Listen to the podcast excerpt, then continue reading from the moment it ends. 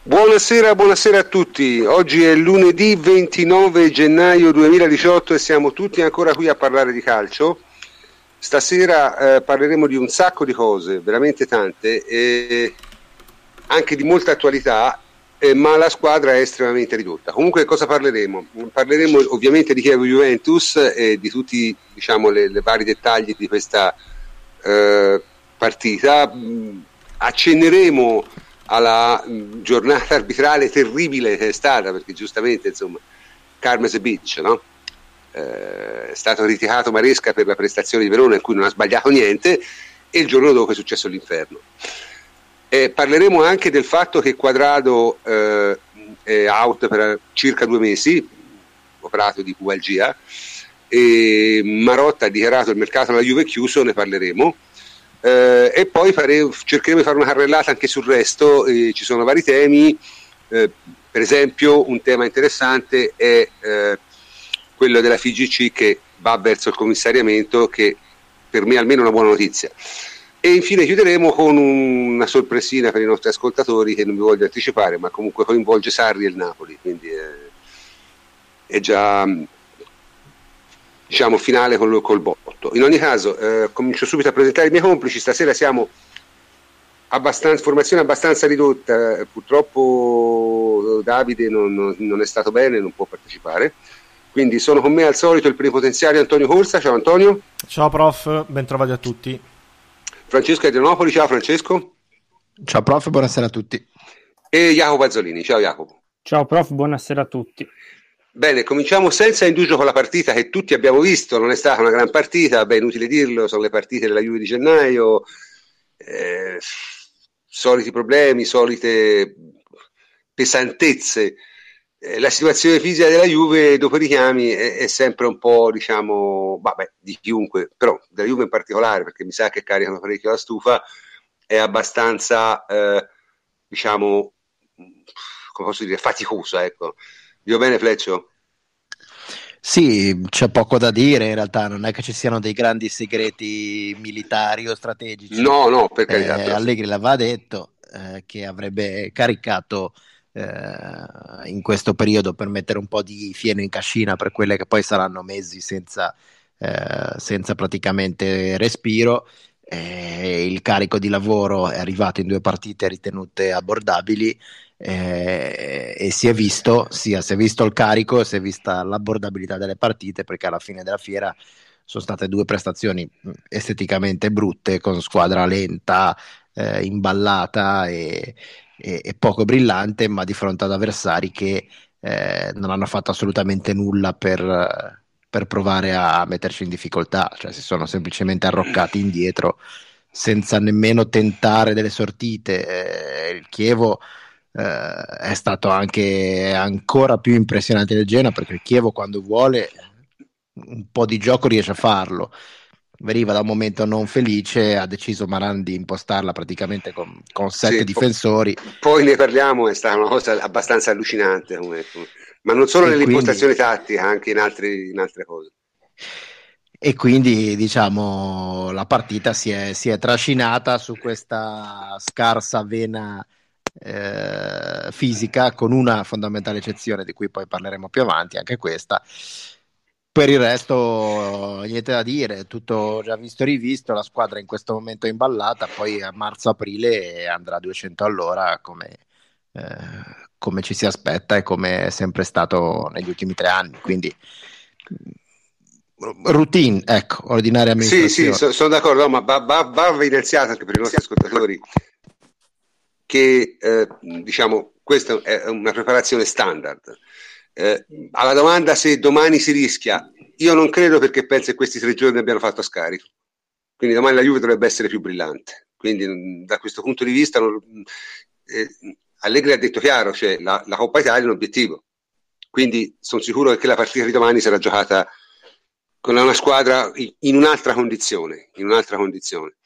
Ehm, non lo so, qua mh, mm, ripeto, l'unico a salvarsi è stato Douglas Costa ieri sera, francamente, eh, l'altra sera, perché mh, mm, lui mi è sembrato, insomma, veramente, veramente oramai dentro gli schemi della squadra. Dico bene Jacopo? Sì, poi in una tre quarti un pochino priva di estro e di talento è diventato un po' l'accentratore dell'intero gioco offensivo della Juve. All'inizio è partito a destra con Chedira che si allargava molto per consentirgli di stringere verso verso il centro e, e, da lui sono provenute le uniche soluzioni di imprevedibilità all'interno della, del primo tempo, quando si accentrava a puntare l'uomo o anche con i suoi cambi di gioco. Ed è bene ricordare che da uno di questi è nata anche l'espulsione di Bastien, perché Asamoah gli aveva consentito bene di puntare il giocatore del Chievo. Poi quando si è passati al 4-2-4 è andato a fare l'ala destra e infine poi è stato spostato a sinistra dove forse è il ruolo in cui si esprime al meglio e con due punte al centro dell'area, due prime punte come Manzukic e Guain ha potuto costantemente puntare l'uomo ed andare al cross. Infatti eh, i suoi traversoni sono stati la, la risorsa offensiva principale della gara della Juve forse anche si è stati forse anche un po' troppo Douglas centrici, nel senso non c'erano anche altre alternative, si finiva eh, immancabilmente con l'andare su di lui. Ha fatto, se non sbaglio, 11 dribbling e 11 cross che sono azzeccati, che sono una cifra molto, molto elevata. Infatti, da uno dei suoi traversoni è nato anche poi il gol di Guaine che ha chiuso la partita. Però sì, diciamo, si è parlato prima dei ritmi un po' un po' ancora mediocri. Ecco, in una Juve sotto ritmo, diciamo che Douglas Costa è spiccato proprio perché per la sua velocità, per la sua esplosività, insomma, è sembrato davvero due, ma forse anche tre passi avanti a tutti. Ma secondo me, appunto, c'è chi fa giustamente notare che essendo più brevilineo degli altri, dei carichi risente parecchio meno. Però secondo me queste sono cose assolutamente normali, bisogna aspettarsele. Eh, nel senso, l'alternativa è fare un altro tipo di preparazione. Eh, però, diciamo, per ora la Juve con questo tipo di preparazione è sempre andata quando doveva andare. A fine stagione sono tutti stanchi, eh, quindi non è questa, cioè, non mi viene a dire sì, dice ma l'anno scorso in Coppa dei Campioni, sì, ma è normale, a fine stagione sono tutti stanchi. Io mi ricordo una finale di Coppa dei Campioni tra Atletico e Real che è stata una tortura per entrambi e per tutti gli spettatori cioè due squadre completamente alla frutta. Eh, nel senso, sono cose normali, sono, sono, cose assolutamente nella norma e, e, e, tutti gli anni lo diciamo, se voi andate prendere le nostre trasmissioni del gennaio dell'anno scorso, diciamo più o meno le stesse cose. Eh, capisco che, che, che, che, vedere magari squadre che sono su un, su un piano fisico diciamo più costante tutto l'anno eh, può far più piacere però non è questa la, la, la, scelta che fa la Juve e siccome le scelte si giudicano dai risultati, eh, non si può non pensare sia una buona scelta perché i risultati sono stati eh, buoni. Tuttavia, dal punto di vista tattico, eh, questo tipo di situazione, cioè questa situazione in cui si gioca questo 4-3-3, tra l'altro un 4-3-3 diciamo con un centrocampo mm, un po' così, eh, non è proprio la, la, situazione più adatta per, eh, per, per far giocare Higuain, perché Higuain ha veramente pochi palloni, eh, contro il Verona ne ha avuti un paio, ha segnato un gol, sembrato in lieve ripresa da quel punto di vista lì, ma mh, Higuain che fa un grosso lavoro per la squadra, a noi piace, a me piace tantissimo, però è chiaro che essendo un attaccante bisogna metterlo anche in condizione di segnare.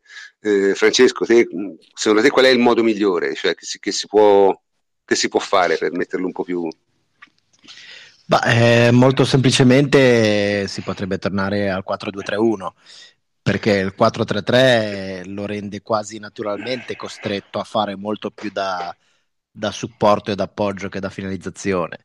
Eh, oppure si potrebbe esistere col 4-3-3 ma giocare con mezzali più offensive però questo comporterebbe uno sbilanciamento complessivo della squadra quindi Beh, Costa eh, e Manzukic non sono offensivi No, mezzali, mezzali, dico, mezzali, mezzali. Perché eh, lì il problema del 4-3-3 è che eh, nella famosa zona 14, quella davanti all'area di rigore, in linea di massima non c'è nessuno. Quindi o lì, o lì, ci vanno stabilmente due mezzali eh, offensive di costruzione, eh, oppure ci deve venire il centravanti, deve rientrare e giocarla lui. E quindi, oppure se, se, usi un esterno che in realtà è più portato da centrarsi, tipo di Bala da esterno, eh, ci pensa lui, però a quel punto sacrifichi lui. E quindi è un po' una coperta corta da questo punto di vista. Eh, con tre uomini davanti, eh, tre, tre, uomini dietro e quel buco lì in mezzo, qualcuno eh, si deve sacrificare e, e, una soluzione va trovata. Io personalmente non sono offeso eh, nell'orgoglio a vedere Higuain eh, che gioca per i compagni anziché limitarsi a stare in area a segnare. Io lo trovo comunque un, un, un signor giocatore perché c'è anche questo psicodramma del dire oddio l'abbiamo pagato 90 milioni di euro e questo non segna. È, un, è, una cosa che non ha nessun senso perché lo abbiamo ripetuto mille volte, ma è sempre bene ripeterlo. I, non siamo a football manager, non è che il valore di un giocatore eh, ti eh, comporta un rendimento piuttosto che un altro. Il valore del cartellino è semplicemente quello che in quel momento era il prezzo che dovevi pagare per acquistarlo. Per alcuni è tanto, per altri è poco, per Higuain è stato tanto, per Piani è stato poco, ma nel momento in cui te lo puoi permettere e hai il tuo giocatore ammortizzato Posso aggiungere una cosa? Anni, sì. Per Cesni è stato niente. cioè, sì, esatto, cioè, però cioè. Non, è che, non è che Cesni gioca, gioca può, può giocare meglio perché è stato pagato a poco, poi alla fine della fiera eh, quanto paghi un giocatore eh, a parte che conta più quanto lo ammortizzi e quanto è il suo costo di carico annuo piuttosto che il cartellino, ma l'abbiamo sì, detto mille volte. Mille volte, sì. Ma una volta che ce l'hai, tu hai una squadra che cuba X milioni di euro nel suo complesso come eh, stipendi ammortamenti, basta, a quel punto i, i, valori dei singoli giocatori non contano più. Eh, tu hai il tuo totale di squadra e quello è, e poi all'interno di quello i giocatori li usi da un punto di vista tecnico e tattico, non da un punto di vista dei milioni di euro, perché se tu hai eh, Higuain sacrificato e hai, eh, faccio per dire, Pucciarelli che l'hai preso a 500.000 euro e segna 60 gol a stagioni, Higuain gioca al servizio di Pucciarelli, non è che eh, perché certo. Higuain è stato pagato 90 milioni e Pucciarelli 500.000 euro, allora deve avere qualcosa di più, non è football manager. Quindi se in questo momento la Juve nel suo complesso gioca meglio con un Higuain di lotta piuttosto che di governo, eh, ben venga Higuain di lotta e di governo, perché eh, sa fare entrambe le cose. Eh, anche perché eh, poi ogni discorso è collegato all'altro, il discorso tecnico è collegato al discorso tattico, è collegato al discorso fisico.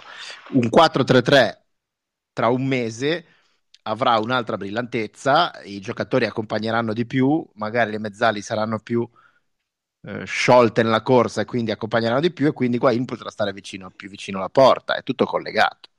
Sì, appunto, cioè nel senso, è, è, è, nello sport il, il, la componente diciamo atletica, fisica non, non, è mai disgiunta da quella tattica, è impossibile disgiungere le due cose, quindi diciamo che sono tutti passi e, e, e, comunque situazioni che sono necessarie e, e, si devono necessariamente in qualche modo concretizzare. Eh, cambiando un attimo il discorso, eh, c'è, c'è, un giocatore che comunque sembra essere un po' davvero uscito dal... che è strano per, per Allegri, perché Allegri di solito non è uno che i giocatori li fa sparire, eh, però Rugani effettivamente è un po' sparito. Rugani effettivamente è un po' sparito dopo un inizio in cui ha giocato molto spesso, adesso praticamente non gioca più. Ora, la domanda è retorica, no? che fine ha fatto Rugani? E la mia impressione è che semplicemente abbia davanti gente che gioca meglio di lui, che è una cosa che va anche detta, cioè nel senso, eh, Benassia gioca bene, Barzagli è sempre una roccia, Chiellini è Chiellini, cioè, nel senso, è, anche difficile togliere il posto a questa gente, non, non è una cosa facile per niente. E, e come si fa a, a, a, pensare? Cioè, nel senso, Rugani mh, è piaciuto a molti, eh, sempre, però va anche detto che forse come giocatore non è venuto fuori quel tipo di giocatore che molti di noi pensavano fosse. Jacopo, te che ne pensi? Sì, come hai detto te, di fronte a sé giocatori che una, stanno avendo una costanza di rendimento davvero, davvero impressionante. E va anche, secondo me, citata l'ultima partita di, di Rugani, che è stata Sampdoria Juventus 3-2, partita che è stato un pochino uno spartiacque tattico della stagione. No? Non so se siete d'accordo, forse è la partita in cui Allegri si è convinto definitivamente che il centrocampo a due in quel momento non gli stava dando garanzie. E nonostante i tre gol subiti, non fu neanche una partita giocata male dai difensori, nel senso i problemi vennero di fronte a loro col centrocampo che crollò e lasciò di fronte a loro troppi spazi. Però comunque mi ricordo fu una gara giocata nel complesso abbastanza bene da Rugani. Secondo me in questo momento, cioè quindi sai, non è che fu, fu una gara terribile in cui da quel momento no, no, no, Allegri decise, decise, no. decise, di stroncarlo, nel senso, chiariamo, non è assolutamente una situazione di questo tipo. Suscita, Ma poi non è, non è, nella mentalità di Allegri. Non è neanche nella sua mentalità, assolutamente. Eh, sì, suscita perplessità il fatto che non abbia giocato neanche un minuto, perplessità interrogativi, però si ritorna a quel discorso. Chiellini e Benatia in questo momento sono, oltre che fenomenali a livello generale, proprio in Europa, cioè in questo momento secondo me si fatica a trovare difensori di un simile livello. Quindi per il momento ci sta anche che Rugani Mm. Qui dicevano è sparito anche Betancourt, ma Betancourt è tutto un altro discorso. Betancourt è un ragazzo di 20 anni, non si sapeva, ha giocato già molto di più di quello che io pensavo, devo essere sincero. Eh, insomma, non, Betancourt, eh, il suo anno dovrebbe essere l'anno prossimo. Non ci scordiamo che questo è il terzo anno di Rugani alla Juve, sbaglio? Sì, terzo. Eh, insomma, terzo anno ancora non ti sei conquistato un posto. L'anno prossimo arriva Caldara, che apparentemente è uno che è già più su di te. Non la vedo tanto bene per Rugani. Io mm, non escludo che, che, che a fine anno si facciano delle considerazioni. Ecco. Per, sì, poi a me Caldara, anche se all'Atalanta, saranno un'impressione. No. A me sembra già più pronto, sembra comunque più pronto e sembra... E poi non ha neanche quei, quei cali di tensione che un difensore giovane ha, cioè va con una cattiveria, una prestanza ad ogni intervento che a me cioè, mi, mi ha rubato l'occhio fin da subito. Sì, sì, è un giocatore di un'altra, sembra un giocatore di un'altra categoria, francamente. Però v- vediamo, insomma, poi eh, nel calcio si sa che le cose possono, possono cambiare da un momento all'altro, sempre, non, non. Però in questo momento Rugani, Rugani sembra un po' uscito, diciamo, dalle, dalle rotazioni. Eh, da una parte mi dispiace perché un giocatore che piaceva tanto, però non, non si è... Non si è ehm, concretizzato. Eh, qui mi dicono, Luigi dice, eh, Caldara mi piace ma sta giocando meno bene di Rugani all'Empoli. No, no, non esiste. Cioè, nel senso, Caldara sta giocando a dei livelli, lasciamo perdere, insomma, non, livelli che Rugani nell'Empoli non ha mai ha, ottenuto quei livelli lì. Eh. Cioè, eh, sono due squadre di categoria diversa. Eh, esatto, in due squadre di ben diversa caratura. Cioè non, è paragonabile secondo me. Assolutamente insomma. Io credo ecco nel senso l'Atalanta sia un buon test. C'è un giocatore che va via dall'Atalanta se fa male perché si sapeva. Perché che, che sia Gagliardini erano due pipponi si vedeva anche nell'Atalanta chiaro? e di fatti l'Atalanta dai via subito immediatamente eh, non, non, lo so, cioè nel senso, mm, secondo me, non, sì, mi dicono Rugani fece 8 gol, ho capito, ma un difensore che faccia 8 gol, sì, mi fa piacere, ma le qualità che io cerco in un difensore centrale non sono quelle di fare 8 gol. Se no, eh, il Materazzi insomma, del Perugia sarebbe andato a Real Madrid. Esatto, cioè non, non, non è questo. E, e mi fanno giustamente notare che l'Empoli giocava un altro sport rispetto all'Atalanta, cioè l'Atalanta è una squadra con obiettivi, l'Empoli era una squadra senza obiettivi, perché era una squadra che si salvava sicuro e non poteva andare molto più là. Quindi giocare in una squadra senza obiettivi, insomma, è, è più facile. Ripeto, io personalmente ero, ero, e sono un estimatore di Rugani, però Caldara mi piace di più sì, e proviene probabilmente anche da un contesto tattico più probante per le marcature a esatto. tutto campo che, che, Gasperini gli chiede. Io gli vedo fare appunto questi inseguimenti a tutto campo anche contro attaccanti navigati, molto più esperti, eppure Caldara tiene botta, spesso vince duelli, raramente si fa a volte fregare per errori di inesperienza come capita a, a difensori giovani. Secondo me parte, è di un altro livello, per quanto Rugani sia in assoluto un ottimo giocatore, secondo me. Certo, certo, certo. Bene, eh, chiudiamo un attimo questa prima parte con una domanda che però io me la sono serbata per te, eh, perché, cioè, ma, ma, che cavolo gli è preso al Chievo in quella partita lì? Perché ricordiamolo tutti, al di là del discorso tattico, no? di cui magari poi parliamo, ma erano troppo caricati, troppo carichi, troppo, eh, cioè hanno fatto delle follie, nel senso quello hanno combinato Bastien e, e Calciatori è una cosa folle. Io credo che la Juve avrebbe vinto comunque, ma sicuramente, voglio dire, è, è una partita che ti hanno accomodato in tutti i modi possibili, nel senso che ha potuto veramente vincere giocandola un po' sì, mentre magari se rimanevano in 11 era più difficile. La Juve secondo me avrebbe vinto lo stesso esattamente come ha vinto a Cagliari. Cagliari contro la Juve giocò un'ottima partita, ma alla fine la Juve vinse lo stesso. E, però il Chievo veramente ha fatto un, un, un, una caduta, un, suicidio clamoroso, cioè Maran sembrava posseduto dallo spirito di Mihailovic. Cioè, che è successo, Jacopo, te che sei un po' più dentro a queste cose? Ma se, Sebastien può essere, tra virgolette, perdonato sì, per quella esuberanza. giovane, anche se, contando che aveva fatto fallo un minuto prima, vabbè, lasciamo perdere. E Cacciatori invece è un errore molto più grave, soprattutto da un giocatore comunque esperto.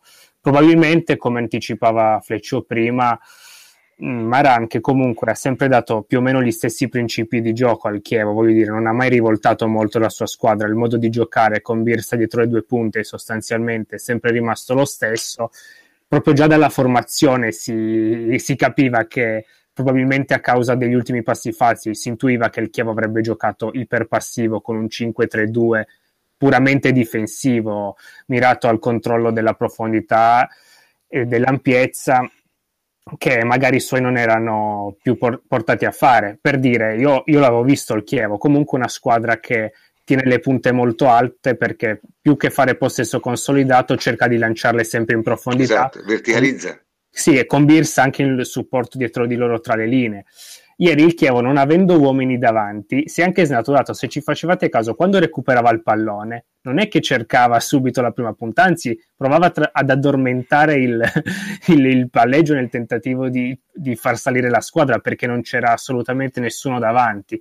Quindi può darsi che forse i suoi non, non fossero pronti per una partita così, così, difensiva con un 5-3-2 che non era mai stato adottato. Ma, no, ma, ma non, lasciamo stare proprio i numeri, proprio una partita di questo tipo era, è stata una novità per il Chievo che si è snaturato molto contro la squadra più forte d'Italia e magari suggerisco io questo può aver portato del nervosismo ad alcuni giocatori proprio perché sapevano già da prima che avrebbero affrontato una partita sostanzialmente di trincea di trincea.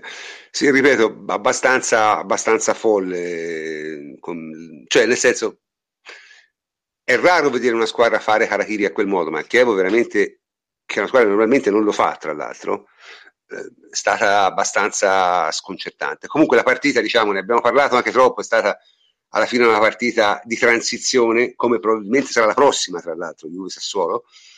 Eh, eh, ha detto quello che ha detto. Diciamo, domani probabilmente vedremo una partita più interessante e ne parleremo quando sarà il momento.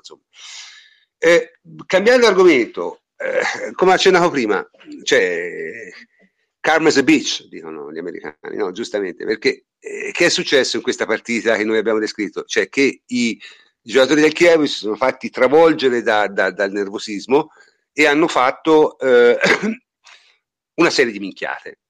Ora, questa serie di minchiate li ha ridotti in nove. Eh, che è successo? È successo che L'arbitro Maresca, tra l'altro, io insisto, mandare un arbitro di Napoli a arbitrare la Juve in questo momento non è il massimo, ma per l'arbitro, perché poi lui deve tornare a Napoli e, e non si sa quel che può succedere sotto casa. È chiaro?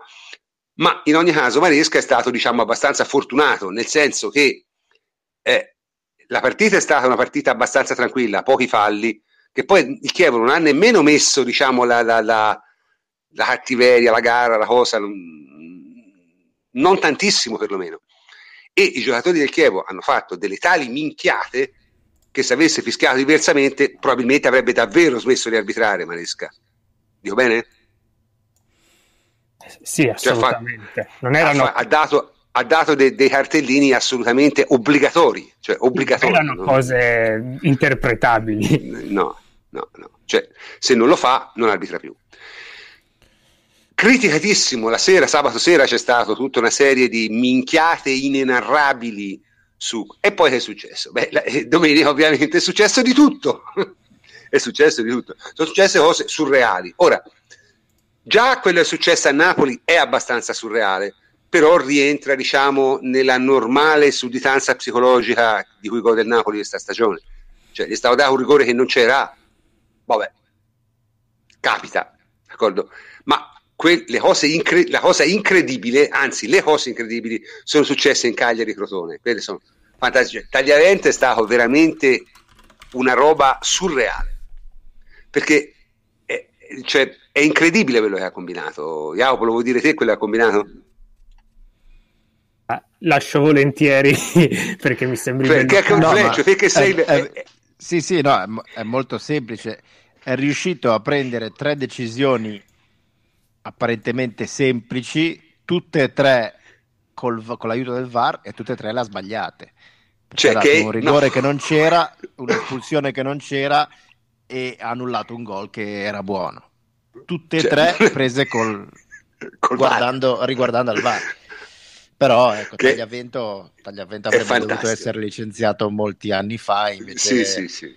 andrà in pensione secondo il cursus honorum come se fosse un grande arbitro, ma eh, sono anni che, che non lo è, che è chiaro a tutti. E il bello è che no, per ma... il povero Crotone, quella, un Crotone Cagliari, insomma, due, i due punti di una vittoria sono come 10 per la Juventus, voglio dire, proprio... sì, sì. No, ma è ma a me mi ha colpito questa cosa, cioè che, che veramente no, questo è andato tre volte a rivedere e tre volte ha sbagliato rivedendolo. Cioè, non deve più arbitrare. Tre, tre, tre, situazioni, tre situazioni anche abbastanza semplici, insomma. Ma il gol, cioè come ha fatto a annullare quel gol avendolo visto? Cioè, questo non capisco. Che ha visto? Cioè, ha visto i fantasmi, ha visto... Il che dimostra ancora una volta che eh, te puoi mettere tutta la tecnologia che vuoi se chi l'adopera non c'è con la testa, la tecnologia te la puoi cacciare ampiamente in tasca, te la puoi fumare nella pipa, che è stato veramente, veramente incredibile. L'ultimo episodio della giornata è, è questo, cioè quello è successo a Milano. Quello è successo a Milano è veramente divertente perché io personalmente, eh, cioè in diretta è impossibile da vedere. Prima di tutto perché il cross è una sassata e poi perché Cutrone fa un movimento con la testa che inganna assolutamente tutti perché fa il movimento corretto con la testa, come se la prendesse, e in realtà la prende col, col gomito. Dal vivo è impossibile, difatti non se ne è accorto rigorosamente nessuno. L'unica persona in tutto lo stadio che lo sapeva era forse Cutrone, ma non è detto se ne sia accorto neanche lui. Ha detto Chiaro? Eh, ma ci sta, eh? Ci sta. Perché la palla arrivava tipo una sassata allucinante il movimento lui l'ha fatto corretto, come, cioè non è che lui ha allungato il braccio per prendere la palla, cioè lui ha fatto il movimento con la testa per prendere la palla, poi l'ha scacciata, gli è battuta sul braccio e ha fatto gol. Ma non è che col braccio cercava la palla, quindi da quel punto il gol è da annullare, eh, intendiamoci, perché te non puoi segnare col braccio, ma dico, la sua intenzione era chiaramente quella di colpire la palla con la testa. Fa anche il movimento corretto, inganna tutti per quello. E quello è, invece è un fallimento tecnologico. In che senso? Nel senso che l'unica eh, inquadratura da cui si vede bene è quella da dietro che evidentemente non è stata consultata perché è l'unica cosa che posso pensare. E... No, ma lo si è visto Lì... anche, anche, cronologicamente, cioè, eh, in realtà il, il, primo replay chiaro è arrivato dopo un quarto d'ora, dieci minuti, mm. e purtroppo ovviamente... Certo, ma quella eh... telecamera però c'è, cioè, quella lì c'è tra, tra quelle del replay e questo non capisco perché non l'hanno guardata subito. Cioè, io... È strano, perché su un'azione del genere prima guardi avanti, poi guardi di dietro. Cioè, la logica è quella. Però credo che quella sia la telecamera, quella in HD, quella del super slow motion, e non è, non è quella utilizzata per, per le immagini. Quella ma che a prescindere, prof, io credo che nessuno per si far sia vedere i neanche mai a- tecnici. non si sia neanche accorto veramente che ci fosse un dubbio su Eh quel sì, gol. infatti. Cioè, gol punto, non l'hanno neanche rivista probabilmente. Sì, ma io fatico anche a ricordare un precedente del genere, cioè un episodio chiarissimo, chiaramente irregolare, nessuno tra spettatori televisivi No, è allo stadio in gioco. impossibile, impossibile da vedere. Alla televisione impossibile. Ma Cioè, infatti in- avranno, quel- visto, avranno visto, che ne so, possibili fuorigioco, cose del genere, non c'era, via. Cioè, in prospettiva frontale è impossibile. Da dietro lo Però- vedi. E poi anche le orde di giocatori a fianco a lui, il fatto che probabilmente nessuno abbia anche accenn- ha provato una Neanche il portiere, eh, che era davanti. Sì, infatti. Neanche il portiere. E, e aveva, e aveva a fianco a sé tantissimi avversari, tantissimi giocatori, tantissimi marcatori e secondo me questo ha un pochino, tra virgolette, alleggerito il- il- i, i varisti che non credevano neanche che ci fosse qualcosa di cui, al massimo un fuorigioco come era stato. Però- Esatto, esatto. Scusa Jacopo, mi permetto solo un appunto lessicale. Tu hai detto un episodio eh, chiarissimo, impossibile da vedere. Se era impossibile da vedere non era chiarissimo. Ecco, questo No, è il concetto. allora no, diciamo- no, non impossibile, Chi- chiarissimo nel senso che non c'è da discutere, è irregolare, non, non nel senso che in quel senso intendevo, ma è un caso in cui capisco anche, tra virgolette, anche se non dovrebbe succedere, che, che possa succedere, perché davvero nessuno se, se ne era No, quello è un caso, ma infatti va citato, va citato proprio come caso limite, cioè per Certo. far vedere che a volte succedono delle cose che, mh, n- cioè nel senso, quando vai a fare una casistica, io non sono molto tenero nei confronti né degli arbitri né del bar, però quando poi vedi queste cose eh, capisci che fare una casistica non è assolutamente semplice, perché un- una cosa del genere come la risolvi? Probabilmente bisognerebbe fare in un'altra maniera, cioè bisognerebbe mettere delle telecamere fisse in dei punti fissi in tutti i campi, esattamente allo stesso punto, e quelle sono le telecamere. Se lo vedi con quelle, bene, altrimenti no. È l'unica, è l'unica possibilità che io posso concepire a questo modo. Oppure eh, usare telecamere eh, per, cioè, con l'idea del VAR e non Esatto, con l'idea esatto. della... Perché in questo momento tu stai usando le immagini televisive per, eh, per eh, cercare di capire eh, e aiutare gli arbitri. In realtà l'immagine televisiva non è la migliore immagine e infatti per dire per capire cosa sta succedendo in un'azione quando si ha la telecamera, quella che chiamano alcuni la telecamera tattica, che è la telecamera alta e lontana, quella usano gli allenatori perché è più interessante, però non è spettacolare. No, no, Non è- assolutamente. non è bella da vedere. Cioè, la TV sceglie degli angoli e dei posizionamenti di telecamera per fare vedere Spettacolo. bene, esatto, Vale. in modo spettacolare, come è giusto che sia, per carità. Però forse bisognerebbe, eh, visto che ormai il VAR è entrato eh, nel, nel calcio, che piaccia o non piaccia, eh, sarebbe bene inserire anche un paio di telecamere che non hanno grande utilizzo scenico, però possono Eh, essere scusate. più utili al VAR in quanto tale. Scusate, ho sentito un'interruzione audio, l'avete sentita anche voi? No, no, Mm, no. no. No. E allora sono, allora sono io, perfetto. Eh, no, l'importante Comunque, è che per sentito completare, vostra- per completare quello che diceva Sì, sì, Fleccio, vai. anche eh, probabilmente un aiuto dalla tecnologia no, eh, servirà per quanto riguarda i fuorigioco, perché noi abbiamo visto il fuorigioco di Mertens eh, quando è stato con l'Atalanta, credo, che veramente lì si parla di centimetri e allora lì o accetti, come è nell'interpretazione attuale, che per 5, 6, 7 centimetri non si eh, riveda nulla e si lasci la decisione del campo, oppure devi dotarti di una tecnologia che sia in grado di calcolarti con certezza anche quei, quei centimetri. Ci stanno lavorando, però insomma eh, è in fase sperimentale anche per questo. Probabilmente, io sono d'accordo con Fleccio, servono delle telecamere piazzate, che ne so, una al posto della- dell'assistente di porta, così fai vedere proprio l'azione No, frontale. te avevi- te una avevi laterale, lanciato- una... Sì, però Te quello, quell'idea che ho lanciato del- io non è, non è- non è attuabile in tempi, in tempi brevi. No, È- certo. è, sicuramente dove si ar- andrà a finire, secondo me, si andrà ad arrivare lì perché l'obiettivo è, è, come funziona nella NBA, è come funziona nella NFL, è come funziona nelle grandi leghe dove c'è la, la moviola. C'è una grande regia centralizzata con baristi specializzati che non devono essere dei colleghi di arbitri perché sennò ci sono dei conflitti di interesse, dei problemi di, no, tra colleghi, quello che subisce l'arbitro più, più carismatico, meno, eccetera. E devono essere probabilmente, questa è la, la mia idea, eh, piazzate in un grande, una grande centro operativo dotato dei, delle più grandi tecnologie possibili, computer, schermi e non in uno stanzino di due metri per due eh, di fronte ai cessi dello stadio. Probabilmente è meglio. Eh, ma ci arriveremo, non è il momento, probabilmente questo è una fase sperimentale, Vabbè, però per ora ce la teniamo co- così com'è. Sì, comunque io, allora, io insisto, eh, secondo me io ho questa teoria qua. Eh, mh, allora, quest'anno, diciamo, mh, il Napoli è nettamente favorito dalle decisioni arbitrali, ma, non, ma il VAR non c'entra niente. Non sarebbe comunque stato. Chiaro? Questa è la, è la, è la mia impressione. Cioè, non è un effetto VAR, non c'entra assolutamente nulla. È semmai un altro tipo di effetto di cui si può parlare o non parlare, ma tanto è sempre il solito cioè che è quello di avere un campionato invece di avere, perché se voglio dire il Napoli il Napoli e la Lazio dovrebbero avere gli stessi punti più o meno, perché sono due squadre che esprimono valori tecnici simili, sono allenate ugualmente bene, anzi a me piace più Inzaghi di, di Sarri. Mm, il, la Lazio gioca pure meglio del Napoli a volte, eh, c'è 10 punti di differenza e questi 10 punti non sono spiegabili se non con delle circostanze extra tecniche.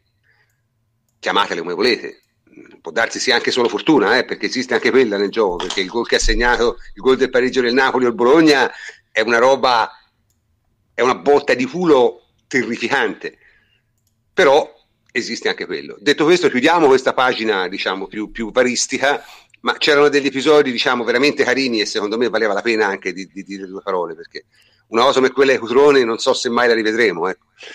Tornando invece alle cose più serie, oggi la Juve ha avuto una brutta notizia, va detto, perché decisamente una brutta notizia. Due mesi out quadrato perché sarà operato per questa pubalgia, pare. Non è chiarissimo che cosa sia, no, ci manca stasera purtroppo il nostro esperto.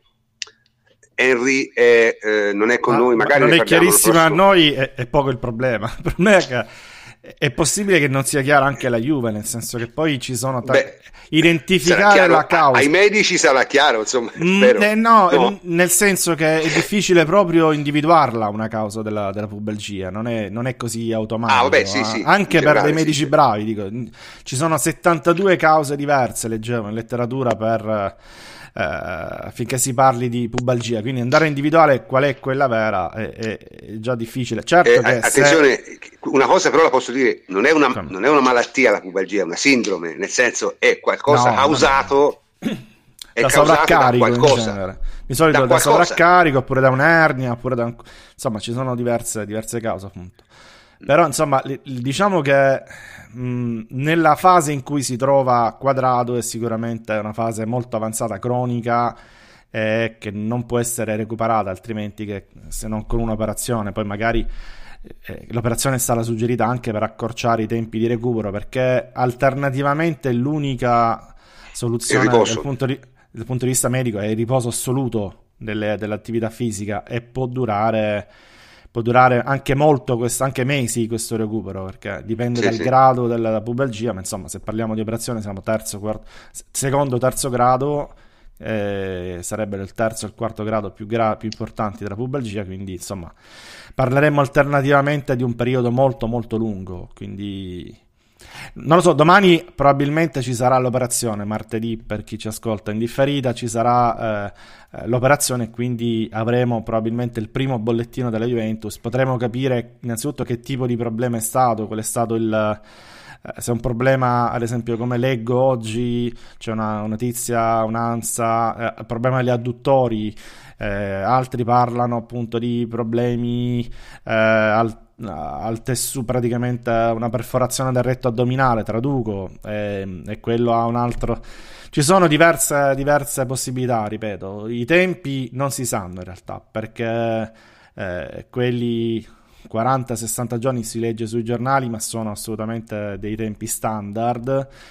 Sono delle indicazioni che si danno così generiche, però poi vanno tutte rapportate al giocatore e ogni giocatore reagisce in maniera diversa, soprattutto a questo tipo di problema. Quindi non, ne, non possiamo fare previsioni, diciamo almeno no. due mesi, diciamo così, dovrebbero esserci. Allora, diciamo però che oggi Marotta ha dichiarato che la Juve non prende nessuno, quindi l'ha dichiarato proprio e di solito quando lo dice è vero. Quindi, eh, è anche la cosa giusta, secondo me. Poi, ecco, appunto, so stavo per chiedere, è la cosa giusta? Fleccio, te che ne pensi?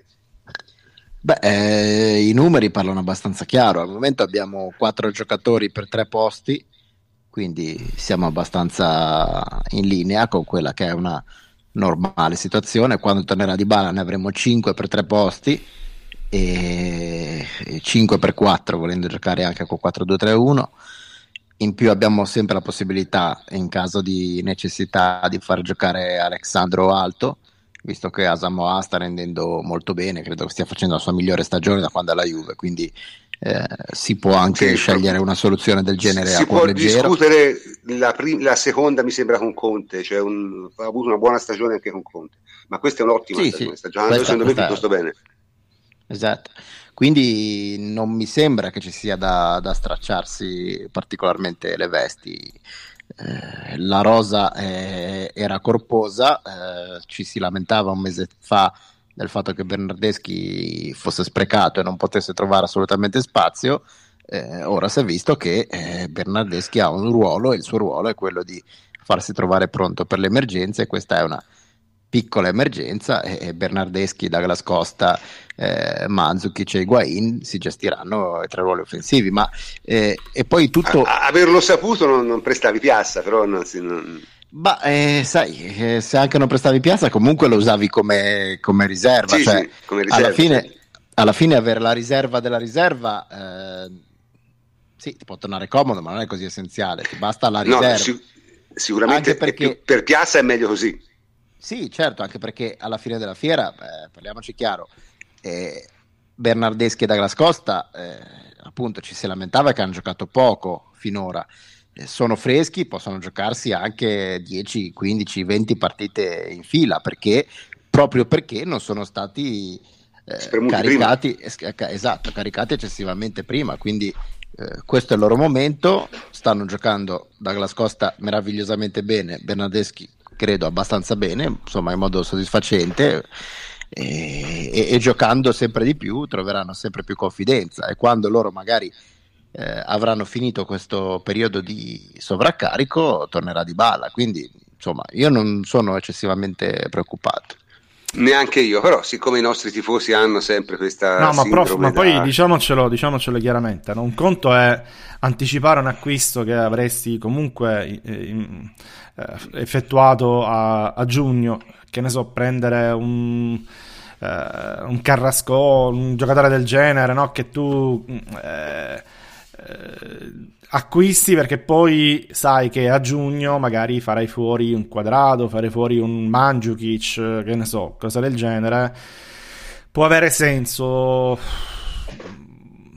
relativamente, anche perché poi in Champions potrebbe giocare, quindi ti servirebbe soltanto per, la, per il campionato. Sì, fa, insomma, ma in campionato è relativo. Ma se ne è sentito parlare, ma era un ballon de sé. Un'altra, un'altra, possibilità potrebbe essere prendere un giovane già tuo che hai in prestito, un Orsolini, per fare un, un nome, Orsolini, certo. te lo riporti e quindi utilizzi al, alla buona lui, eh, si dovesse servire o meno però se devi andare a prendere un politano, gente così... No, mamma mia, non, mamma serve mia. proprio a nu- ma veramente non serve a nulla. Quindi... Se si fosse ancora fissi col 4-2-3-1, ma io un acquisto, ma giusto per far numero, per essere numericamente più ampi, magari me lo, me lo aspettavo anche, ma con tre posti e, e, già ci si lamentava che alcuni giocano poco, secondo me erano, sono state ma, anche prevedibili. Ma abbiamo, abbiamo Bernardeschi che è stato sotto, sottoutilizzato e finalmente in rampa di lancio, lanciamolo questo ragazzo. Cioè non... Sì, sì, no, ma mm, ripeto, secondo me mm, non ci sono grandi, grandi problemi da questo punto di vista. Mm, la Juve non ha bisogno di, di un altro calciatore, insomma, nel senso. Da, in lista Champions probabilmente entrerà Alex Steiner, uscirà quadrato e insomma, sì, no, quadrato non, è la, stessa co- non è la stessa cosa, però insomma dovresti essere coperto mm. a destra in qualche modo. Certo, certo, questo è chiaro. Quindi, secondo, insomma, poi la Juve mh, a gennaio ormai non è più una squadra che può fare acquisti a gennaio, nel senso, lo so che questo gennaio si sono mosse delle cose, però non, non, non, è il tipo di roba che ama fare la Juve. Ecco. Già l'anno scorso ha preso un giocatore e non è andata benissimo, insomma, no? Rincon, ricordate? Eh, ma appunto è, è la stessa cosa, cioè eh, prendere il Rincon non... di turno per, per, fare numero. Non è... Ma che serve? Non, non, va bene. Insomma. Che poi lo devi prestare Quindi, a giugno perché non riesci neanche a appunto, perché poi non, non, non, riesci, sì, e comunque poi non, è del livello adatto, quindi esatto. poi non ti si integra, è un problema grosso, un problema grosso. Comunque, questo è. Invece, parlando di un'altra cosa, se, se, se è fatto sta grande, eh, tutti questi discorsi su Pellegrini, no? Diciamo, Pellegrini è un giocatore del Genoa molto giovane, del 2001 credo, giusto? Um, sì, dovrebbe essere un 2016 anni. Sì. E, e, um, era, diciamo, tra le opzioni della Juve, secondo me era un affare assolutamente da non fare, è una cazzata. E, e vi spiego perché, ve la spiego subito, perché secondo me la Juve, se prende un giovane, deve prendere un giovane che può giocare. Cioè, Bentancur va bene, chiaro? Eh, se l'anno prossimo prendessero, non so, faccio un nome a caso, Pellegrini da Roma, quello è un giovane e può giocare. Ma Pellegrini non può mettere piede in campo, a 16 anni non puoi mettere piede in campo in una squadra come la Juve, ma, neanche, ma, ma nemmeno Messi a 16 anni giocava nel Barcellona giocava nel Barça B a 16 anni. Era molto bravo, ma giocava nel Barça B. Ha esordito a 18 passati. Quindi sono cose un po' strane, no? Te che ne pensi, Antonio? Ma lo sai come lo penso perché lo dico da... eh, ma fallo sapere anche ai nostri ascoltatori. Eh, vabbè, io, diciamo che ne avevamo parlato in chat anche casualmente il giorno prima della chiusura dell'affare Pellegrini con Monaco. Io ero uno di quelli che dicevo che avesse poco senso, ma non perché il ragazzo non mi piacesse, il ragazzo è bravo, per carità. Eh, però per un altro motivo, no? che io sono totalmente imminchiato con le liste, quindi lo ammetto, è una colpa mia, però insomma ci sono, eh, siccome ci sono forse è il caso che mm, si inizi a pensarci davvero a queste liste. E ad esempio io vedo che la Juventus da questo punto di vista lavora però insomma in maniera... Mh, mm, no, diciamo so, pure non lavora. Eh, non lavora, ecco. Perché ad esempio ci sarebbero degli obiettivi, no? Questa per esempio, no, avere... faccio, una, faccio, un appello, faccio un appello alla Juventus dateci il modo di, fare, di, parlare un attimo con Marotta, perché queste sono le cose che bisognerebbe chiedergli. Non se Orsolini eh, eh, viene o non viene, ma eh, le domande che io gli farei sarebbero esattamente queste. Cioè, eh. qual è la ragione? E non è una critica, eh. Siccome Marotta è una persona intelligente, mi aspetterei da lui una risposta razionale. Cioè, qual è la ragione per cui la Juve non segue questo tipo di politiche e non si occupa di queste cose? Cioè, è come se non Ora, fosse sicuro... cambiato nulla da due anni esatto, a questa parte. Esatto, esatto, esatto. E questa è la cosa strana. Allora, siccome Marotta è una persona brava e capace, mi darebbe sicuramente una risposta logica e che mi soddisfa. Io da solo non ci arrivo. Ma io, ad esempio, io ad esempio, proprio in tema di lista, eh, non, ci discussiamo veramente velocissimo. Eh, ad esempio, come obiettivo di vita, secondo me dovrebbe esserci quello di generare un secondo portiere CTP, club trained player, cresciuto nel vivaio. Certo perché quello che ti può dare è tantissimo, cioè ti dà un posto in più in lista, ti fa aggiungere Champions, ma anche il campionato perché tanto andranno per la, le uniformeranno prima o poi. Quindi ti, aggi- ti, fa raggiungere, ti fa aggiungere un, un, difensore in più dietro, un centrocampista in più, un attaccante in più, ed è tanta roba secondo me. E, ed è io non riesco a pensare che uno dei vivai sui quali si investe di più in Italia, ma anche a non trovarlo nel vivaio, ma compratelo, comprati un quindicenne fenomeno, crescitelo fino a 18 anni e poi lo mandi in giro finché non diventa... Insomma, non abbiamo un secondo portiere club trained e questa è una limitazione, cioè si dovrebbe cominciare... si sarebbe dovuto cominciare a lavorare un po' prima per questa cosa qui, ma iniziamo adesso. Eh, la seconda cosa è che poi prima o poi Ceferin chiuderà la sala cinesca del player trading alla Marotta, diciamo, quello con i 20, 30, 40 giovani acquistati e controllati mandandoli in giro per l'Italia e per l'Europa, no? Senza mai, e dico mai veramente, far rientrare alla base. Allora, diciamo che ci sono due tipi di operazioni differenti, totalmente differenti di mercato. Sono quelle che sono delle vere e proprie operazioni finanziarie, cioè ad esempio tu acquisti un coreano a caso da 20-25 milioni, lo fai girare 3-4 anni gra- in, in gratis, cioè in giro eh, in squadre di Serie A, questo disegna so, una ventina di gol in 4 anni, nel frattempo i costi di ammortamento diminuiscono, il valore contabile si abbassa e tu lo rivendi a 20-25, pure la stessa cifra, milioni. 3-4 anni dopo, hai realizzato una gran bella plusvalenza, tutti a fare gli complimenti a Marotta, giustificati, ma sono operazioni che per carità, poi capisco pure che producono plusvalenze che mica mi fanno schifo. No, sono operazioni eh, finanziarie, non Però sono appunto finanziari, operazioni finanziarie, punto. Eh, oppure quel giocatore eh, lo prendi e poi che solo dai al Sassuolo per fare in modo che il Sassuolo non ceda un giocatore al Napoli. Quindi lo diciamo così: Cesario De Laurentiis ci ascoltano e impazziscono. E quindi tra- lo sì, usi sì. tra virgolette, ma anche senza, no? per ostacolare gli avversari oppure per tenere buone relazioni con una squadra amica, per creartele. Ripeto, è un sì, modo di fare il mercato. Sai qual è? Che... È, che queste, è che queste sono tutte ipotesi. Cioè, nel senso, perché io, e questa la cosa che mi fa impazzire, io vorrei veramente essere in grado di fare una eh, domanda eh, del genere a Marotta. Dovremmo farci i giornalisti. È, ma, è una, ma, è una, domanda che nessuno mandiamo Jacopo, mandiamo Jacopo e Jacopo È una domanda che nessuno dei professionisti del giornalismo li farà mai. Sì, perché nessuno, nessuno, dei giornalisti ragiona ancora oggi con, con le liste, no? si, si, fanno 10 nomi a centrocampo, 10 in attacco, come se fossero delle figurine da collezionare. E, e, diciamo, in questo senso, Pellegri a me sembra un altro di quello che tu prendi e che li fai fare. Cioè, eh, ha 16 anni, può fare la riserva di Wayne? No. No. Eh, in Champions non ci può giocare, vabbè fantasia perché non ci può rientrare nelle liste eh, ma eh, l'avremmo dovuto acquistare per fargli fare cosa? il classico giro delle sette chiese prima di dire un giorno non, eh, ma Pellegrini non può essere l'attaccante titolare della Juve, quindi per regalarlo oppure darlo oppure... insomma non lo so non, no, non serve no, a niente regalare no, regala nulla Marotta eh, eh, beh, pre, in prestito eh, no, allora, se, il problema non è questo il problema è che se te Pellegrini lo prendi a un prezzo basso è chiaramente è un eh, ma il, gio- il, giovane quindicenne deve valere, non può valere 25 milioni, però. Cioè, altrimenti... Ma di fatti ha fatto una cazzata al Monaco, secondo me. Grossa. Il, il, cioè... il giovane, il giovane 15-16enne devi prenderlo, devi tenerlo tre anni, perché questo è la, la, quello che ti impone il mondo. Poi, oggi abbiamo la scusa delle seconde squadre, ma. Eh, le faranno, eh, perché secondo me da giugno partono le seconde squadre. Era nel programma di tutti i candidati FIGC, sarà sicuramente nel programma. Ne parliamo dopo, ne parliamo, ne parliamo, ne parliamo dopo.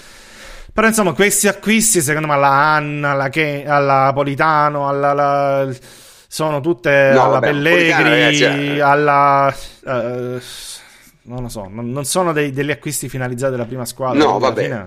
Ci interessa. Sono, allora, Mm, ripeto, non sono cose. I giocatori su cui investire, Caldara era un giocatore su cui investire e l'hanno fatto. Eh, cioè, nel senso, basta. Quel, quello è un investimento chiaramente per la prima squadra. Queste sono cose, operazioni, vabbè, ripeto, che lasciano il tempo che trova.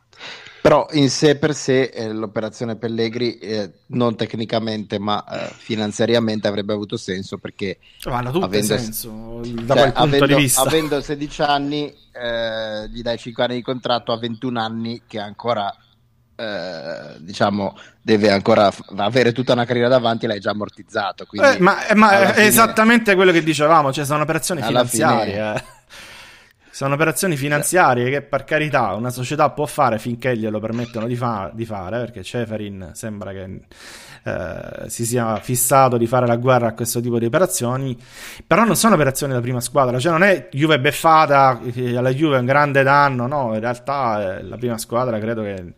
Eh, però d'altra parte... Assolutamente, gen... ma poi, vai, ma poi ma d'altra parte io, a gennaio no? fare un attimo, un attimo. A gennaio vai, fare vai. operazioni fare operazioni da prima squadra a gennaio è anche complicato. Cioè, eh, certo. Dove lo trovi un giocatore da prima squadra della Juve per il livello della Juve adesso? Eh, Certo, certo. Cioè, eh, giustamente fai operazioni di contorno. Questa era un'operazione di contorno, l'ha fatta il Monaco, pace, non, eh, non si straccerà le vesti nessuno. Però, appunto, era anche qui era ordinaria amministrazione, non era un colpo straordinario non era una follia assoluta, era ordinario player trading. Oh, per me è una follia assoluta. Per me è una follia assoluta la scelta che ha fatto il ragazzo. Però vabbè, quelli sono fatti suoi. Sì, vabbè. Perché al Monaco, che è una squadra che innanzitutto fa del player trading una, sì, è certo. è proprio una filosofia di vita, ma poi è chiuso da 4-5 giocatori nel Monaco. Sì, insomma, Falcao che mai ha segnato così in carriera. Eh, appunto, Falcao per farne uno, ma insomma, Jovetic, Keita, Diagabi e tutti gli altri che c'hanno, insomma. Vabbè, comunque. Vediamo un po', vediamo che, che combinano. Secondo me non, non sarà una, una grande. Avranno dato uno stipendio sicuramente all'altezza, eh, per carità. Però. Per carità, ma poi vabbè, è giovane, magari vedremo, quel, vedremo che le combina. Non è neanche detto che venga fuori, è un giocatore così. Quindi. Mm. Vediamo, vediamo. E, comunque, passando a altro, passando ad altro, mm, diciamo, dedichiamoci un po' più a, a, a un altro tipo di attualità. Ritorniamo un attimo, un attimo al campionato, no? Mm eh, dunque, va detto una cosa, ragazzi: Inter e Roma sono veramente nella bufera. Cioè, l'Inter, finché è durato i cardi che segnava, ha diciamo retto la gugliata. Nelle ultime cinque partite ha fatto, credo, eh, due punti. Eh, la Roma ha fatto peggio in compenso. Cioè, la Roma è in totale confusione. Ieri ha avuto anche sfortuna però ha fatto un primo tempo contro, contro la Sampdoria. La Sampdoria è una squadra normalmente fuori casa manco si mette a giocare. Cioè, credo fosse... Sì, è vero, però è vero pure che diciamo che la Lazio che sta sorprendendo perché veramente sta facendo un campionato e ormai credo che sia una seria candidata per i quattro posti in Champions. Cioè, bisogna sì, anche se, se, continua, se continua a avere queste disavventure eh, arbitrali ci sta anche eh, no, eh, perché vabbè, al, netto vero, eh. disa- sì, vabbè, al netto delle disavventure arbitrali, ma sta facendo un campionato con una costanza che ormai siamo arrivati a- al 29 di gennaio. Io credo che non si possa più parlare di sorpresa outsider, eh. anzi, no, no, è, una, è, una, è, una, favorita per entrare nelle prime quattro. Semmai sono le altre che devono cominciare a, a darsi una bella mossa. Ed è un eh, cammino degno di nota perché ha avuto una ristrettezza di rosa incredibile. Cioè, mi, mi, ricordo che Inzaghi aveva giocato non so quante partite di fila con la stessa formazione proprio. Eh. Eppure sta avendo una costanza che non si aspettava eh, ma... quasi nessuno. Eh, ma è difficile che crolli da un giorno all'altro perché non, non, non ci sono i motivi. Sta giocando bene, ha i punti che avrebbe dovuto avere, forse di meno per tutti i torti arbitrali è una squadra lanciatissima. Invece l'Inter e la Roma stanno facendo un percorso, secondo me, tutto sommato normale, cioè non è che gli puoi chiedere di più. Beh, beh no, no, no. Secondo me l'Inter, ok, la Roma, francamente, insomma. Ha perso Ma, due partite in casa. Sì, no, vabbè, al di là delle queste due partite, io sto dicendo il percorso generale, si trova a quei punti che dovrebbe avere, secondo me, secondo me la Roma. Non è una squadra che è attrezzata per stare al ritmo di Juventus e Napoli. Secondo me aveva tanto overperformato all'inizio, vincendo molte partite sporche. Aveva overperformato talmente tanto che c'eravamo probabilmente tutti illusi di, sì, della Roma, di Di Francesco, dei giocatori, eccetera. Per, per, dire la primissima di campionato a Bergamo, una vittoria molto risicata, anche a Torino contro il Toro, punizione di Kolarov, poi col Cagliari all'ultimissimo secondo per quella mischia di Fazio. Un pochino trovano in inganno il monte di punti del girone d'andata, ma anche lì se non guardava poi... Eh, la, la Champions probabilmente ha illuso qualcheduno che potesse... Eh, quella l'hanno giocata bene però, eh, anche... Quella l'hanno giocata bene, l'ha sì, giocata anche... male Conta anche, però quella l'hanno giocata bene. No, l'ha giocata, l'ha, l'ha, già giocata malissimo Simeone più che altro. Simeone anche, per carità. Non lo so, cioè l'Inter francamente sta palesando i limiti si sapevano e si sapeva tutti che quando Icardi smetteva di segnare un gol a partita l'Inter, Ma l'Inter è Icardi, l'Inter è Icardi. Eh, anzi scusami l'Inter è Icardi ma soprattutto sono gli stessi giocatori dell'anno io insisto su questo concetto ma se sono gli stessi giocatori dell'anno scorso che hanno mm, buttato la, la, la, la spugna hanno gettato no, la eh, si sono proprio arresi a un certo punto, non hanno neanche più giocato, quindi è una cosa imbarazzante come gruppo. E tu non fai fuori quel gruppo, cioè non ne cambi talmente tanti da, da, da mettere, da, cam- da creare un clima completamente diverso. Sì, Spalletti è bravo, Spalletti è bravissimo, non bravo, tutto quello che vuoi, però sempre quei giocatori sono e alla prima difficoltà ti, rica- ti, ricrollano anche l'anno dopo, o Spalletti o Capello, o cioè, ci puoi mettere chi vuoi. Eh, io so sì, però secondo me Spalletti è in grado di impedire la caduta verticale dell'anno scorso. Secondo me la, la caduta verticale è stata imbarazzante, probabilmente irripetibile, spero per loro. Però insomma che, che non fossero una squadra di ferro, no? una squadra con una mentalità eh, in grado di lottare fino alla fine era piuttosto prevedibile. Poi oltre alla mentalità, proprio la struttura della rosa, cioè dal punto di vista tecnico sono di un monotematico, cioè era solo questione di tempo prima che crollassero. Voglio dire, cross a ripetizione sperando che Cardi la butta dentro ma, e non hanno davvero un piano B. Ah, è un pochino come oh, la Roma, no. cioè l'anomalia erano i tanti punti della prima parte di stagione, più che il crollo attuale. Ma non lo so, io la Roma francamente mi pareva un po' meglio, devo essere sincero. Io mi sbaglierò, ma cioè la Roma... Eh, Prof, cioè, comunque ha, ba- basta poco per crollare. Eh. la Roma ha fatto tre punti capire. le ultime cinque. Eh, tre so. punti nelle ultime cinque. Cioè, Tutta la storia di, di Francesco è così però, cioè magari tra un mese fanno quattro altissimi e bassissimi. Sì. E, e, le vincono tutte 4-0. Eh, eh, ma è com- com- un po' come Giampaolo, il tipo di allenatore è quello. Esatto. E come mai è così, secondo voi? Ma perché oh, sono allenatori molto molto proattivi, per usare un termine di moda in sti giorni, ah, con sì. un bellissimo articolo tra l'altro che invito tutti ad andare a leggere di Fabio Barcellona, eppure applicando sempre lo stesso spartito, senza tra l'altro uno spartito molto dispendioso per i giocatori, quando il periodo no, ci sta che i risultati vengano meno, ma ma anche, se vi ricordate si è giocato a Sampdoria Roma anche nel turno infrasettimanale, no? Certo, mm-hmm. certo. E la Sampdoria che gioca un calcio perché per quanto stia dando dei frutti è comunque prevedibile, cioè davvero giocano sempre allo stesso modo, fanno sempre lo stesso tipo di pressione. Avevano messo in crisi proprio la costruzione bassa della Roma e nonostante ciò Di Francesco non ha pensato ad alcuna alternativa, che so, l'abbassamento di un altro centrale per aiutare Strottman, è continuato con lo stesso modo in cui gioca sempre, proprio perché sono allenatori, come dicevo prima, molto proattivi, che, non, che si curano poco del contesto attorno a loro, non pensano a un piano B e quando il momento no e l'energia e la lucidità viene meno, non, non sono in grado e probabilmente non sono neanche interessati a snaturare la squadra per provare qualcosa di diverso. Guarda, l'unica poi, che hanno cambiato... Aggiungo, sì, sì.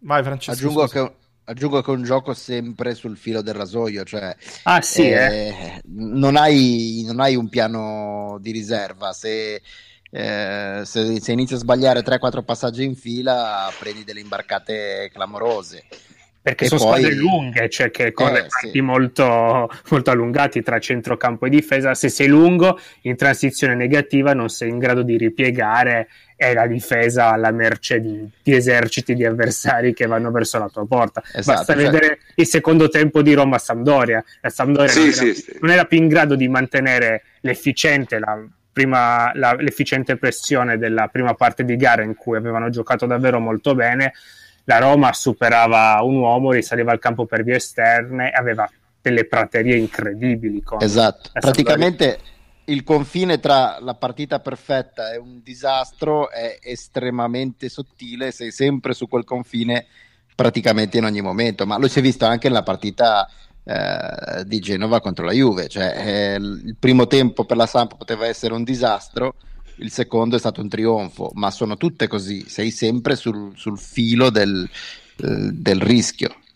Prof, sulla Roma un'altra cosa, io vorrei dire che ho visto alcune partite, ma il problema mi sembra sempre, sempre lo stesso, cioè non arrivano palloni in aria e uno dice vabbè ma stai parlando tu che sei della Juve, ai Higuain li arrivano ancora di meno, sì, però la Juventus un modo per segnare lo trova comunque. La Roma in questo momento sta veramente facendo fatica, anche perché Nainggolan ha dei compiti tattici che non aveva l'anno scorso. L'anno scorso veniva utilizzato praticamente quasi esclusivamente per le sue capacità offensive, no? Era eh, mm. era molto avanzato, eccetera. C'aveva diciamo Salah, che si è ca- c'aveva diciamo Salah che messo, Roma, che era un giocatore che diciamo che Nainggolan messo in una posizione più tattica si è capito perché in Belgio nemmeno lo considerano, eh. Eh, se lo vuoi, puoi dire così. Diciamo che le, le cioè. sue caratteristiche principali sono altre. Eh, e secondo me dovrebbe ritornare tra l'altro più avanti, ancora più avanti. Eh, l'anno scorso c'era un giocatore tipo Salah, che è un giocatore che quest'anno non c'ha la Roma, un giocatore no. che eh, spezzava il ritmo, riusciva a portarti palla in aria, dialogava con Geco, serviva Geco, tirava, segnava, eccetera. Quindi la Roma ha veramente difficoltà a segnare, a creare. Eh, la Roma ha segnato 32 gol, sono ah, veramente sì, pochi. Pochi, appunto, pochissimi. Perché aveva vinto tantissime partite, come dicevo prima, per 1-0 risicatissimo nella prima eh parte sì, di stagione. Sì, sì, segnano veramente, veramente poco. Squadra, insomma, vabbè, comunque vediamo, vediamo che, che fine faranno. Certo è che ormai è chiaro che queste due squadre si lotteranno con la Lazio il, i due posti Champions League. Una di queste tre rimane fuori. Eh sì. in, que- in, questo momento, ora si è molto parlato di questo passaggio di, di Geco al, al, Chelsea, ma alla fine poi non si farà, no? Non lo so, non si farà, non si farà. Voi che notizie avete? Ma io non lo so, non, sono, di ufficiale non c'è niente. Sembra che Palmieri alla fine vada vada al Chelsea, Emerson, sì, Dzeko ancora no. Emerson sui 30 milioni al Chelsea, Dzeko pare proprio che sia saltata. Ah, credo, insomma, se, senza Dzeko era veramente un problema, eh, perché insomma alla fine... Comunque, eh, cambiando un attimo il discorso, prima di parlare del commissariamento prossimo Ventura PGC, al quale dedicheremo ampio spazio, eh, volevo, volevo riprendere una cosa che, che, che, è stato oggetto di un mio eh, intervento sul nostro sito ateralbus.it. Cioè, io ho letto una rosicata. Una? No, ma questa ah, all- allora ne avevi letta una, allora poi ci sono state altre. Ormai... No, vabbè, ma ora mh, lasciamo perdere. Questa è una rosicata da parte di un giornalista tifoso interista, vabbè, ah. nessuno è perfetto, che però scrive sul Corriere della Sera. E questa stava in, in home sull'edizione online del Corriere della Sera. Questo è il vice caporedattore del Corriere della Sera. Cioè non è un ragazzino, uno stagista che, che scrive sul blog, è chiaro? Questo è uno inquadrato, un giornalista professionista. Uomo, tra l'altro, vuol dire, ha dieci anni meno di me, non di primo pelo. Eh? Quindi, che se ne è uscito con un discorso del tipo che sostanzialmente voleva dire che il prodotto calcio italiano è poco appetibile perché la Juve gioca male. No, era questo.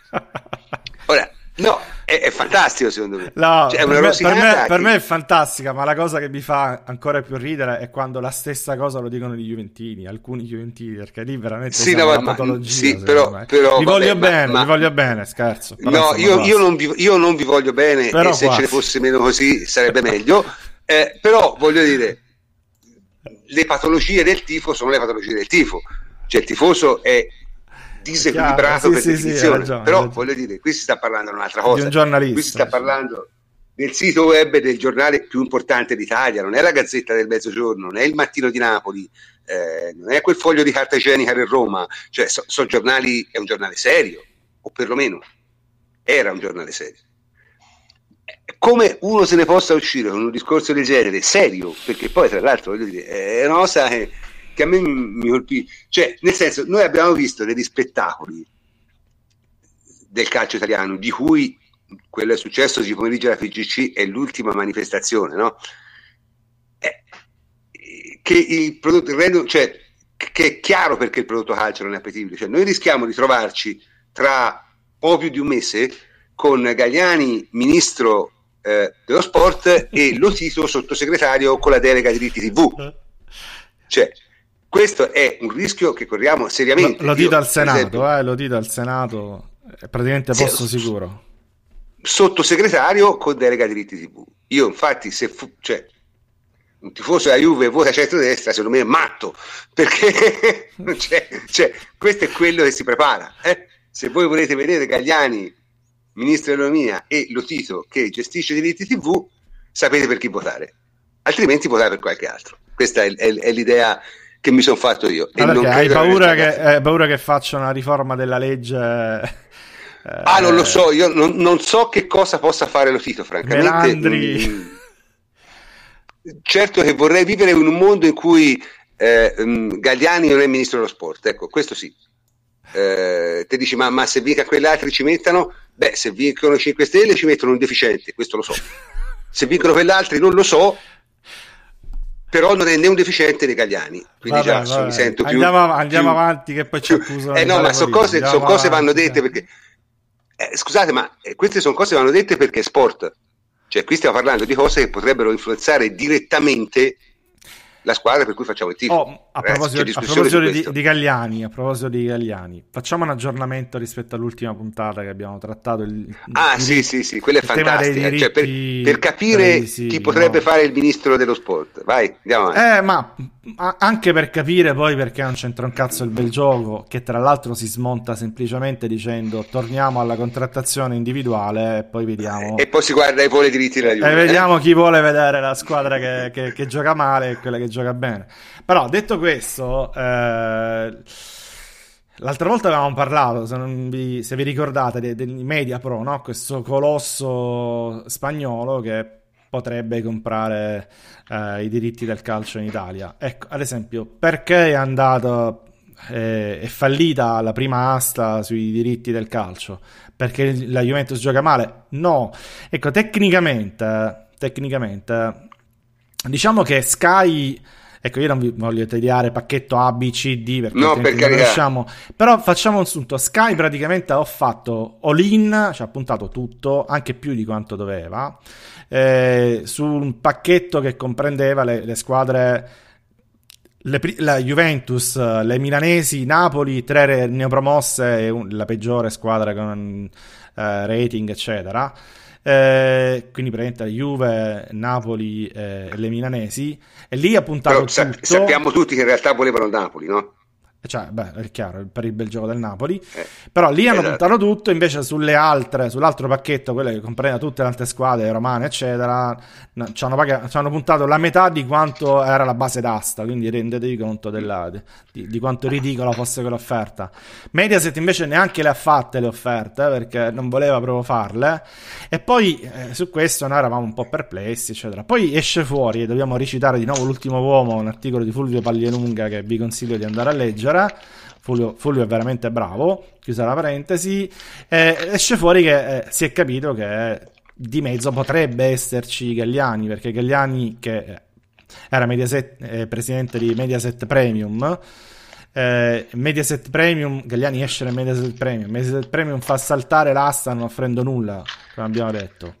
Galliani interviene questo gruppo che collabora con Gagliani, Media Pro, eh, e all'improvviso questo gruppo si appresta a comprare tutti i diritti TV con un pacchetto eh, extra aste omnicomprensivo eh, e poi si appresterà a rivendere privatamente quei diritti a Mediaset Premium e a Sky. Insomma, non il massimo della, del, della bellezza, no, diciamo. Eh. Eh, poi sarà anche colpa della Juventus che volevi vincere sempre e giocare male. Insomma, a me sembra che ci siano dei problemi un pochettino più grandi eh, da questo punto di vista, anche perché poi i diritti all'estero sarebbero al massimo quelli no? che uno dice, vabbè, all'estero non vogliono vedere la Juve, vogliono vedere...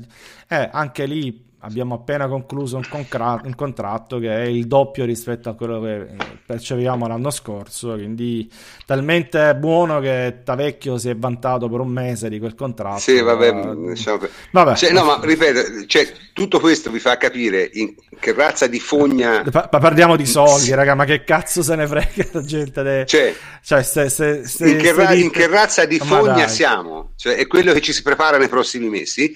Eh, eh, quello che è successo oggi in FIGC, che è successo oggi in FIGC? È successo che non è stato eletto il presidente, ovviamente, mm. eh, e non è stato eletto sostanzialmente perché non si sono messi d'accordo. L'elettorato era diviso in tre tra eh, Scibilia, Gravina e Tommasi. Ora, eh. io capisco che i nostri ascoltatori conoscono Tommasi, vabbè, per, per ovvi motivi, gli altri due li conoscono meno, vi assicuro che non conoscerli per voi è una fortuna.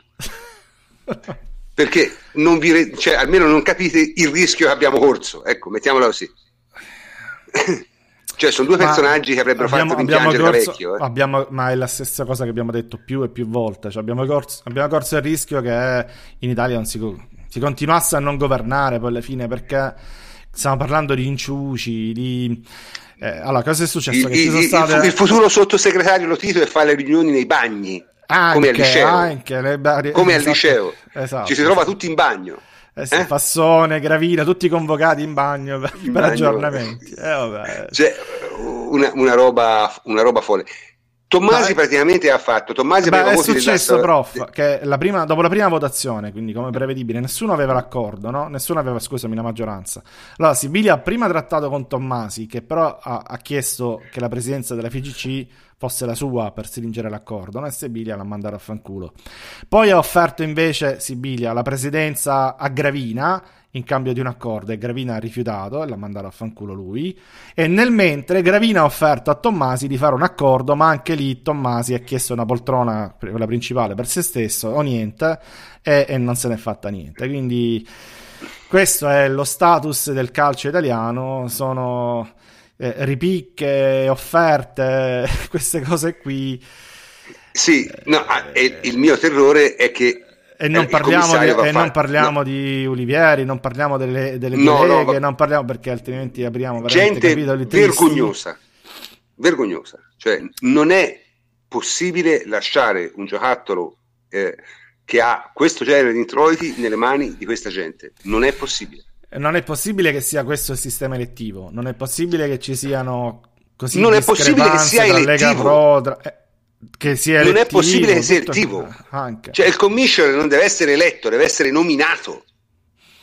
Perché così se non rende lo puoi togliere dai coglioni. Eh, io sono d'accordissimo con te, anche perché, ripeto, frutto, tutto diventa frutto di manovre politiche, di accordi, di raggiri. Eh, vieni da me perché ti offro questo, vengo da te ma dammi la poltrona. Ben... E alla fine veramente poi i fatti stanno a zero, tutti eh, pur di rimanere ai posti di comando, fanno inciuci contro inciuci, la tirano alla lunga, non si dimettono mai, eccetera. Nessuno eh, eh, deve dare conto a nessuno, come è successo per Tavecchio. Non sono mandabili a casa, non sono in caso di disastro, anzi, rivendicano pure di aver fatto bene. E alla fine davvero, davvero non si governa. Quindi, come dicevamo l'ultima volta, eh, alla fine in Italia si può fare politica in tutti i sensi credo anche quella proprio pratica, forse esclusivamente solo con i commissari e quindi da questo punto di vista secondo me non dico sia un bene per, il, per l'immagine, però forse alla lunga sarà un bene. Che, che ci sia Ma è sicuramente un bene, purché il, il, commissario sia nominato prima delle elezioni, perché no, se no ci ritroviamo essere, lo. Dovrebbe essere eh, notizia dell'ultimo minuto che sto leggendo ora, sarà convocata per giovedì 15 la riunione della giunta esecutiva del CONI che dovrebbe sancire l'arrivo del nuovo commissario della Federcalcio, quindi il 15 giovedì. Per il 15, il 15 febbraio. Eh sì, febbraio, sì, sì. Siamo pericolosamente vicini alla data delle elezioni. Cioè, basta che comincino a stallare e, e ci si arriva. Però eh. speriamo... No, io sono terrorizzato da questa cosa, ragazzi. Oh, tra, l'altro, tra, l'altro, scusami, prof, eh, ah, potevamo andare anche incontro a una situazione paradossale, nel senso di eh, eh, Malagova ha chiesto un rinvio di questa elezione perché si poteva verificare che ehm, oggi eleggevano un presidente della FGC, uno a caso, eh, poi la Lega di A non eh, eleggeva un presidente della Lega e quindi scattava di nuovo il commissario eh, imposto da, da Malagò e quindi praticamente questo presidente FGC sarebbe durato quanto? Un mese? Eh, insomma è un casino che veramente fa fa sorridere no, solo a, me, a, raccontarlo. A me Malagò non sta particolarmente simpatico, però confrontare questi è un, uno scienziato, un, dici. Uno scienziato, eh. Cioè, non c'è neanche paragone, insomma. Non c'è neanche paragone. Comunque, in ogni caso, questa è la situazione de- del calcio italiano, questa è la situazione in cui siamo. Eh, ovviamente non c'è accordo vera... neanche per il presidente della Lega perché non ce lo scordiamo. Ah no no certo certo certo no. Ma ripeto qui c'è bisogno mi sembra che questo inizio di millennio stia testando in pieno i limiti della democrazia rappresentativa. Cioè siamo stati bravi, abbiamo votato per tanti anni, abbiamo stabilito dei principi democratici che piacciono a tutti, il problema è che non funzionano più e meno che mai, secondo me funzionano poco anche a livello nazionale, ma voglio dire, questo è un discorso più complesso non lo voglio affrontare. Dove non funzionano sicuramente è in questo genere di situazioni qui, perché qui non si chiede che la FIGC sia gestita in modo democratico e pluralista, si richiede sia gestita bene, che è un discorso un po' diverso. E comunque ta- Tavecchio favorito poi come presidente di Lega. Lega ecco, perfetto. Te la, te la butto per chiudere l'argomento. Cioè, nel senso, poi facciamo, beviamo una tazza di cicuta e ci facciamo canonici 100 passi, cioè, non lo so, è, un, è una cosa terribile, terribile. Non so, io se vuoi dire qualcosa anche te, Francesco, in questa tristezza generale o passi? Eh, purtroppo non c'è emozione eh, drammatica, una caporetto, cioè non abbiamo eh, una lega, non abbiamo una FIGC anche un CT della nazionale. Eh, I diritti TV sono un disastro, eh, non c'è veramente eh, nulla di nulla di nulla che commento, ma eh, purtroppo non è neanche una novità, cioè era da, da anni che ci avviavamo verso questa china e purtroppo eh, qui siamo. Ma, senza, ma basta anche solo pensare appunto ai diritti TV. L'unico caso in Europa in cui diminuiscono anziché aumentare, questo già fa capire il livello attuale della politica del calcio italiano. Ma è colpa della Juve gioca male, eh? questo te, lo devi Infatti, sempre tenere presente. Lo devi sempre tenere presente. Sì. Oltre, oltre, a non essere vero, all'estero la percezione non è questa, perché all'estero... Ma figurati. Anzi, anzi, sono sempre, sempre, sempre ammirati del, della Juve, della, uh, della, solidità della squadra, della continuità. Ah, sai, o- eh, ognuno ammira però... ciò che non ha, no? Eh, questa è la tendenza. Esatto. Ognuno ammira ciò che non ha. E, difatti, invito i nostri ascoltatori eh, con qualche diciamo, capacità di intendere le lingue straniere a ascoltare qualche volta la telecronaca delle partite della Juve in una lingua straniera a loro scelta e vedranno come vengono commentate in modo completamente diverso a tutti i livelli. Quindi non... e, e, e, se poi vogliono sentire anche quelle del Napoli, di cui adesso parleremo, si renderanno anche loro si renderanno anche conto di come viene commentato il Napoli, che è un altro discorso completamente diverso. Comunque, sul Napoli, ragazzi. Eh, insomma, c'è niente da fare. Eh, io, per carità di Dio, tutto bello, tutto bravo, tutto meraviglioso, tutto quello che volete, eh, però forniscono un materiale di cazzeggio. No, noi sul Napoli calcio dobbiamo fare tutti gli applausi perché finché reggono è fuori dal ah, mondo. Ah, su, su, sulla parte calcistica, no, diciamolo, vabbè, eh, fuori, stiamo parlando del, del, Napoli calcio. Se ora abbiamo chiuso l'argomento no, calcio. No, io dico il Napoli calcio, secondo me, una, sta facendo i miracoli, cioè miracoli eh, oltre ogni. Mh, mm, ragionevole prospettiva. Eh, io due, due pareggi e una sconfitta, che cazzo li vuoi dire? Dai. No, no, ma soprattutto eh, io credo che se il Napoli superasse applauso. 90 punti, superasse 90 punti con questa rosa sarebbe una roba. Le poi spiegazioni andrebbero una cercate delle solo... più, più belle. No, andrebbe cercato in, in, in, non lo so dove, insomma, ma nella, nella par... nei fenomeni paranormali, perché eh. non è assolutamente possibile. Di solito quando si fa sta premessa si sta per massacrare poi. No, no, no, no, ma sta per massacrare, si massacrano da soli. Cioè, noi abbiamo no, un interessante. Eh, lo so, lo so. Abbiamo un interessante contributo audio, giusto Antonio? Ah, sì, beh, ma, mi hai chiesto il trattamento Ben Hill per.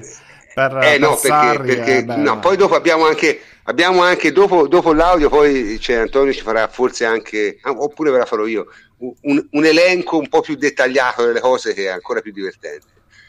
Vai Antonio, fai partire, fai partire.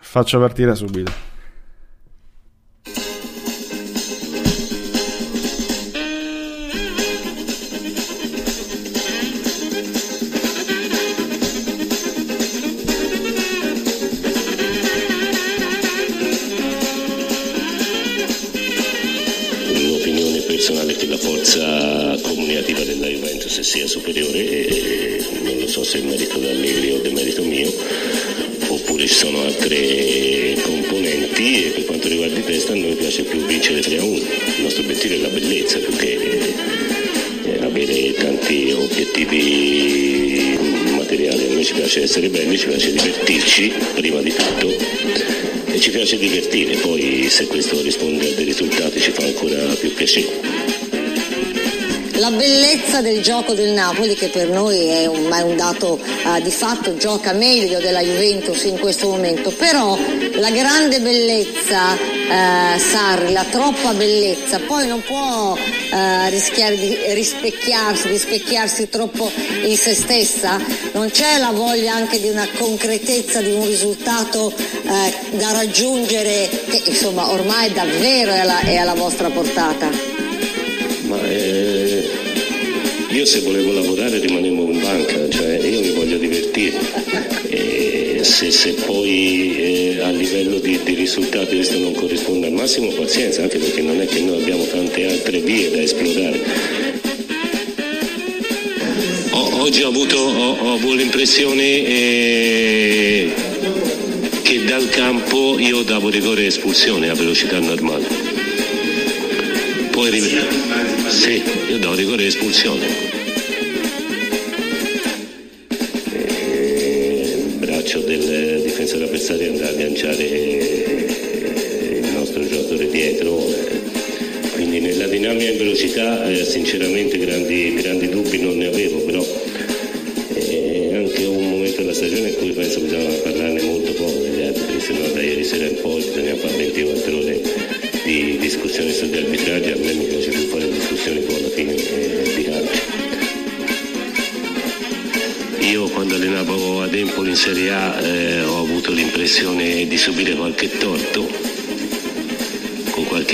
squadra, ma questa impressione contro il Napoli non l'ho avuta.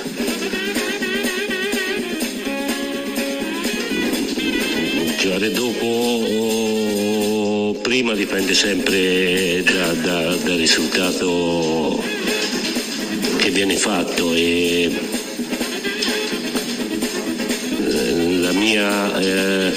dichiarazione non era dovuta al fatto di giocare prima e meglio giocare dopo, eh, può essere anche viceversa, era dovuta al fatto eh, che eh, mi piaceva in questo momento eh, ci fosse eh, una situazione un po' più paritetica, a volte giocare prima, a volte giocare dopo. 9 a 0 mi sembra un dato in questo periodo della stagione eh, difficile, se era un 6-3 lo capivo perché deve giocare prima per impegni di Champions, eh, se era un 7-2 rimanevo un attimino perplesso e 9-0 è una possibilità su qualche milione e mi piaceva più che ci fossero altre condizioni. Poi, poi c'è da giocare e da vincere, io eh, chiedevo solo delle situazioni un po' più normali, 9 a 0 mi sembra una situazione anormale. Questo può influire 100, ma può influire 0, può influire meno 100, cioè può, non era quello il discorso. E anche la risposta mi è piaciuta poco, che noi prima abbiamo giocato più spesso prima della Juventus perché se uno non si rende conto nell'arco di un campionato ci sono momenti in cui un punto vale un punto e momenti in cui vale 10 punti un punto e questo eh, fa il calendario io sono un attimino eh, preoccupato delle mie sorti non perché faccia danno a me o a qualcun altro ma se uno non si rende conto di questo può far danno a tutti eh, quindi non mi piaceva molto neanche la risposta anzi mi ha confermato quello che pensavo prima. Suggerirei di andarcene.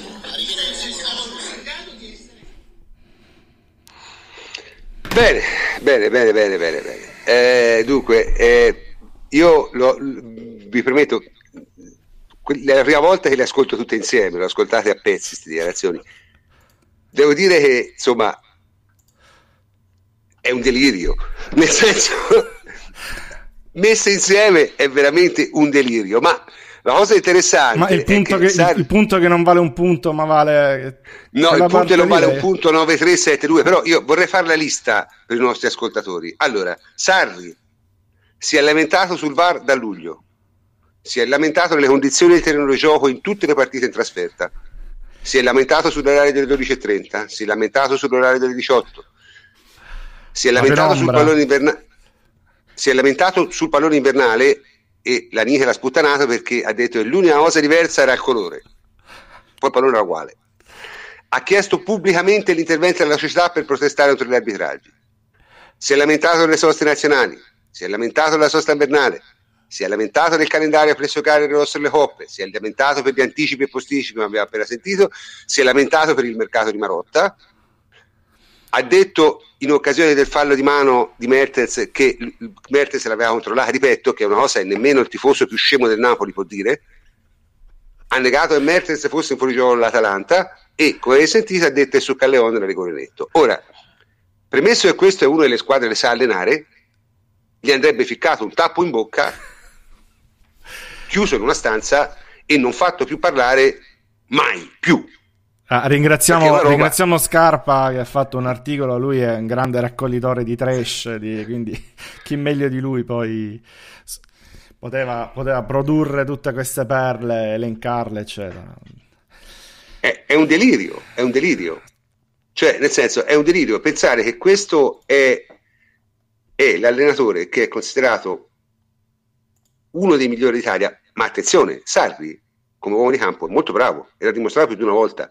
Il problema è che ha sempre dimostrato anche quello che sta dimostrando adesso.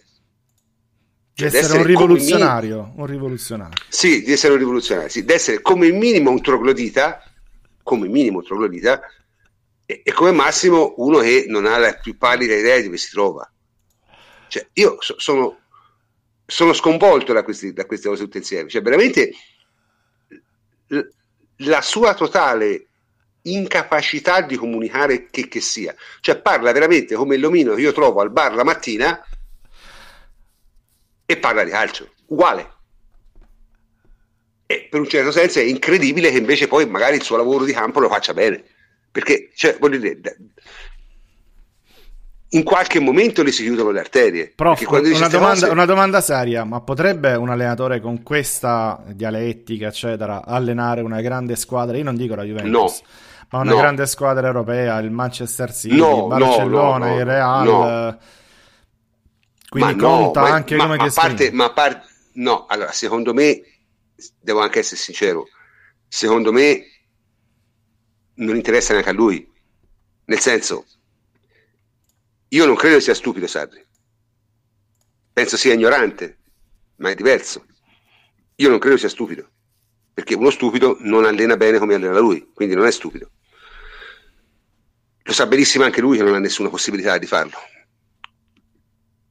E si diverte a fare quello che sta facendo adesso. E quindi forse alla fine è un gran paraculo.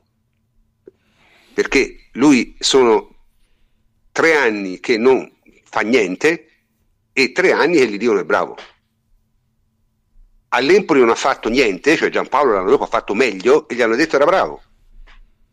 Al Napoli ha fatto peggio i Mazzarri e gli dicono è bravo se quest'anno non vince il campionato, gli diranno probabilmente che stava bravissimo, nonostante abbia fatto le cose orribili in, in tutto il resto della stagione.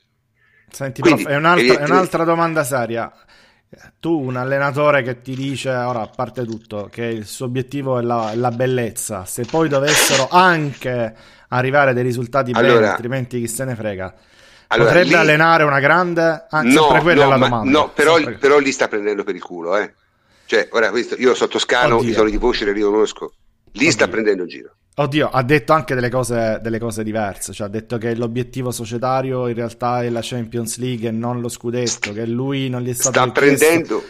Sta mettendo allora, le mani avanti, sta, sta, sta mettendo le mani avanti, okay, però okay. nell'intervista che io ho sentito, in quel pezzo che hai mandato, lì sta chiaramente prendendo per il culo eh, tutti. Cioè, chiaramente, evidente. Cioè, quello non lo pensa. Su questo io mi ci gioco perché okay. voglio dire, i toni di voce si usano in Toscana, li conosco. Sta pre- lì sta pre- quando parla del, degli anticipi posticipi invece è serio. Cioè lui lì è veramente convinto che per lui sia uno svantaggio giocare dopo. Cioè è convinto veramente. Lì è serio. Ah, probabilmente lo è. Cioè, lì... Eh. probabilmente no, lo è anche. Non è quello il discorso. Non lo so se lo è, non dovrebbe esserlo, però lì eh. lui lo pensa realmente. Cioè lui pensa realmente che quello sia uno svantaggio. secondo me ha torto, perché secondo me giocare dopo è sempre un vantaggio, perché sapere il risultato di un altro non è mai negativo, al limite non conta nulla, ma negativo non è di sicuro. E invece quando a parlare all'inizio noi si giocava per la bellezza e lì stava chiaramente prendendo per il culo l'intervistatore, proprio chiaramente, era evidente. So, voi che impressione avete avuto sentendo queste cose tutte insieme? Jacopo, te che sei un giornalista, che ma mm, diciamo che la, la, vulgata del bel gioco del Napoli e tutto quanto era sempre stata una vulgata appunto non della società o dello staff tecnico, ma del contorno, no? della, dei media e tutto sì, quanto. Sì, del... A me sembra strano che sinceramente di colpo Sarri che non abbia che non si è mai concentrato su un tema del genere vada a fare una mm, dichiarazioni del genere. Quindi... Allora lì ha tentato, secondo me, di fare come fa Allegri. Solo ah, che Allegri... Il brillante voleva fare. Esatto, solo che Allegri è di Livorno e ha un determinato flair che hanno gente. Lui è di Grassina. A Grassina sono so densi come il piombo. Cioè, un... non c'è niente da fare. Cioè, que- quella corda lui non la suona anche se secondo me in questo caso la voleva suonare. Perché secondo me lì chiaramente tenta una, una presa per il culo all'Allegri quando sì. gli dico, a presente dice Allegri eh, ma io tanto di catti non ci capisco niente. È, è uguale. Sì, solo no, che lo fa sì?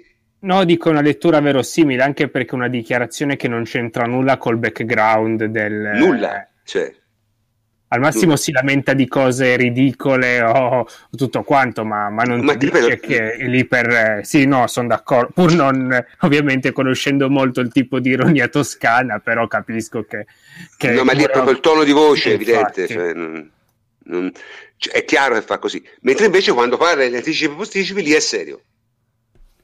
Cioè, lì, lì lo pensa davvero. Ma poi la cosa che mi lascia allibito è che un conto se fossimo nel 1900, negli anni 60 in cui ci sono me, meno media dedicati, non c'è il mega archivio su internet, cioè, ma se tu dici una cosa che smentisce quello che hai detto il mese prima, ma, ma, ma ci si mette un attimo per, per, rintracciare il tweet in cui tu dicevi l'esatti, l'esatto contrario e per, per, per smerdarti, insomma. Cioè, mi sembra davvero un modo di fare abbastanza anche anacronistico, se vogliamo. Sì, ora, perché... va anche, ora però non bisogna nemmeno esagerare in questa mania del...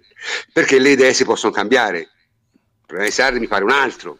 Cioè, pare uno, che... mi sa uno rotto di palle proprio, cioè che non so... Sì. È quello, è il rotto di palle che ogni volta deve trovare un motivo per, per lamentarsi di, di qualcosa, ma eh, nel farlo probabilmente si scorda pure de- di-, di, cosa ha detto la settimana prima, perché io non mm. credo che cambi idea, secondo me la spara sul momento, cioè quello che, quello che gli viene offerto lui te la, te la butta lì. E eh, c'è la famosa comunicazione rivoluzionaria. Eh, fa, è quello, quello che pensa lui dice, eh, non, non va indietro, a... non è come noi.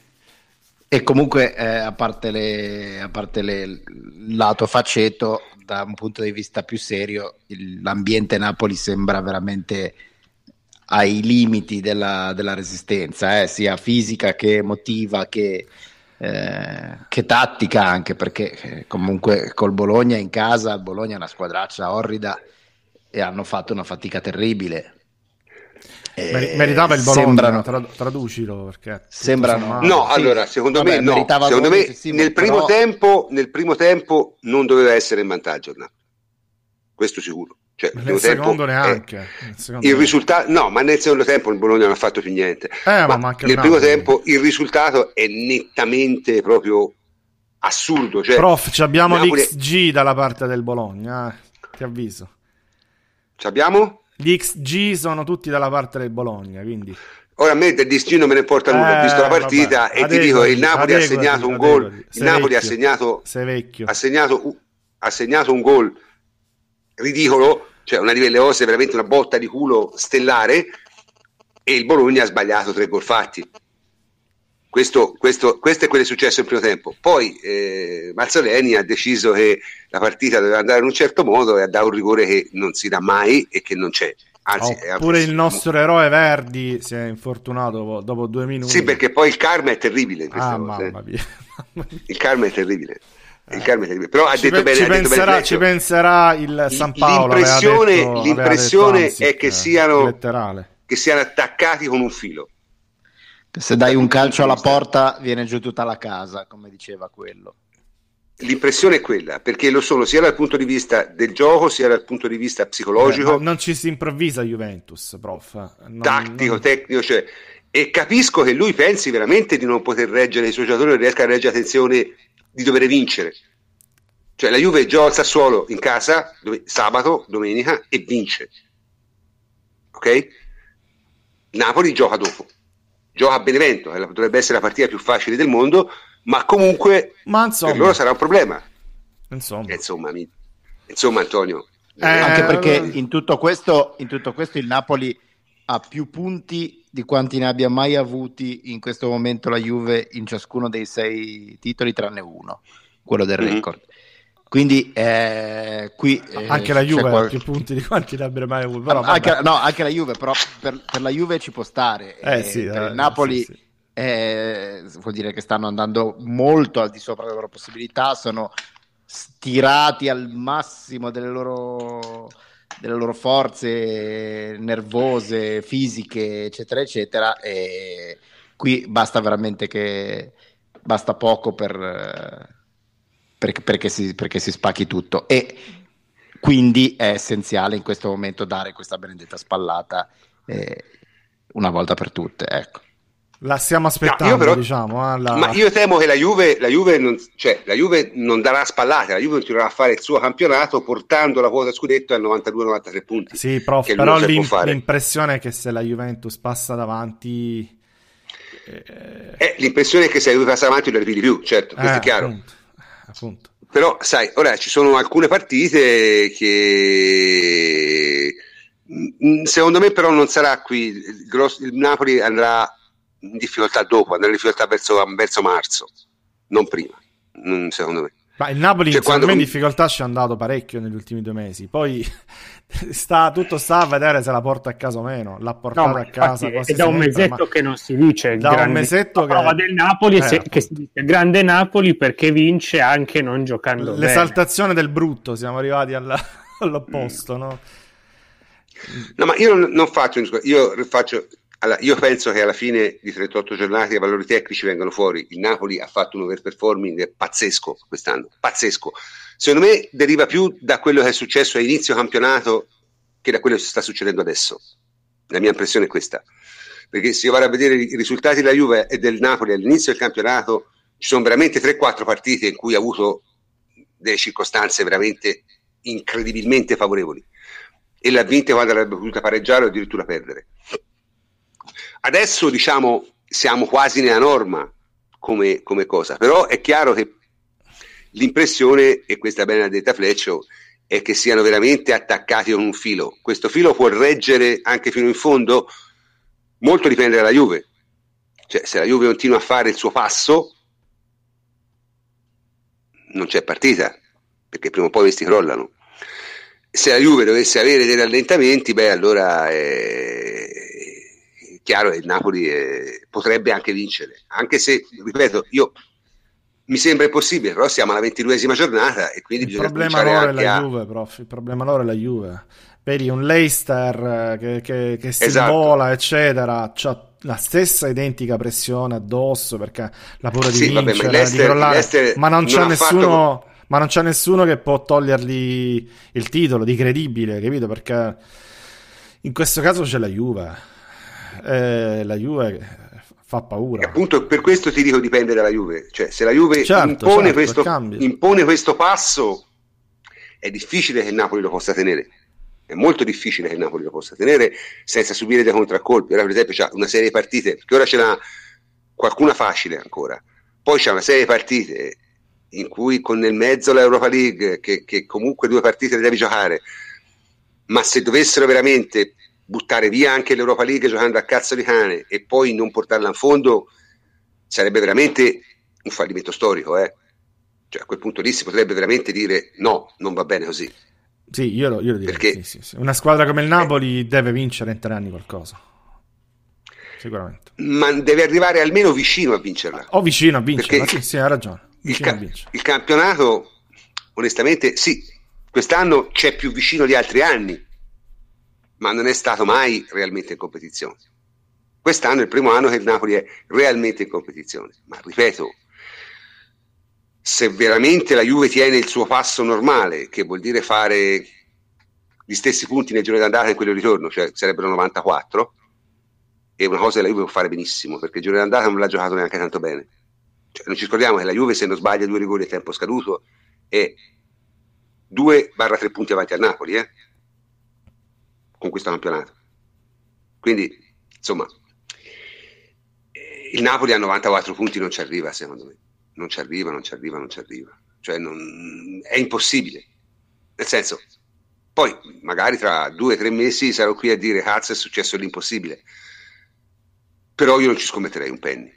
Veramente non ci scommetterei un penny su. Esattamente come la Roma e l'Inter alla fine sono, hanno avuto la regressione al loro valore, ci avrà anche il Napoli. Il che non vuol dire che Napoli arriverà terzo, vuol dire che Napoli si staccherà. Questo, questa è la mia impressione. Poi, anche perché la Juve sicuramente non rallenta, eh? cioè questo eh, Allegri lavora solo e esclusivamente per quello. Cioè è una vita e fa più punti nel giro di ritorno e quella d'andata. Quindi non, non è che... E finalmente quest'anno c'è una rosa ampia che mi permette sì, di sì, fare lo stesso di... lavoro dell'anno scorso perché sta continuando a fare 6-7 cambi a partita tra titolari e gente che entra. Eh, quindi il lavoro che sta facendo è identico all'anno scorso però c'ha una qualità della rosa che è differente.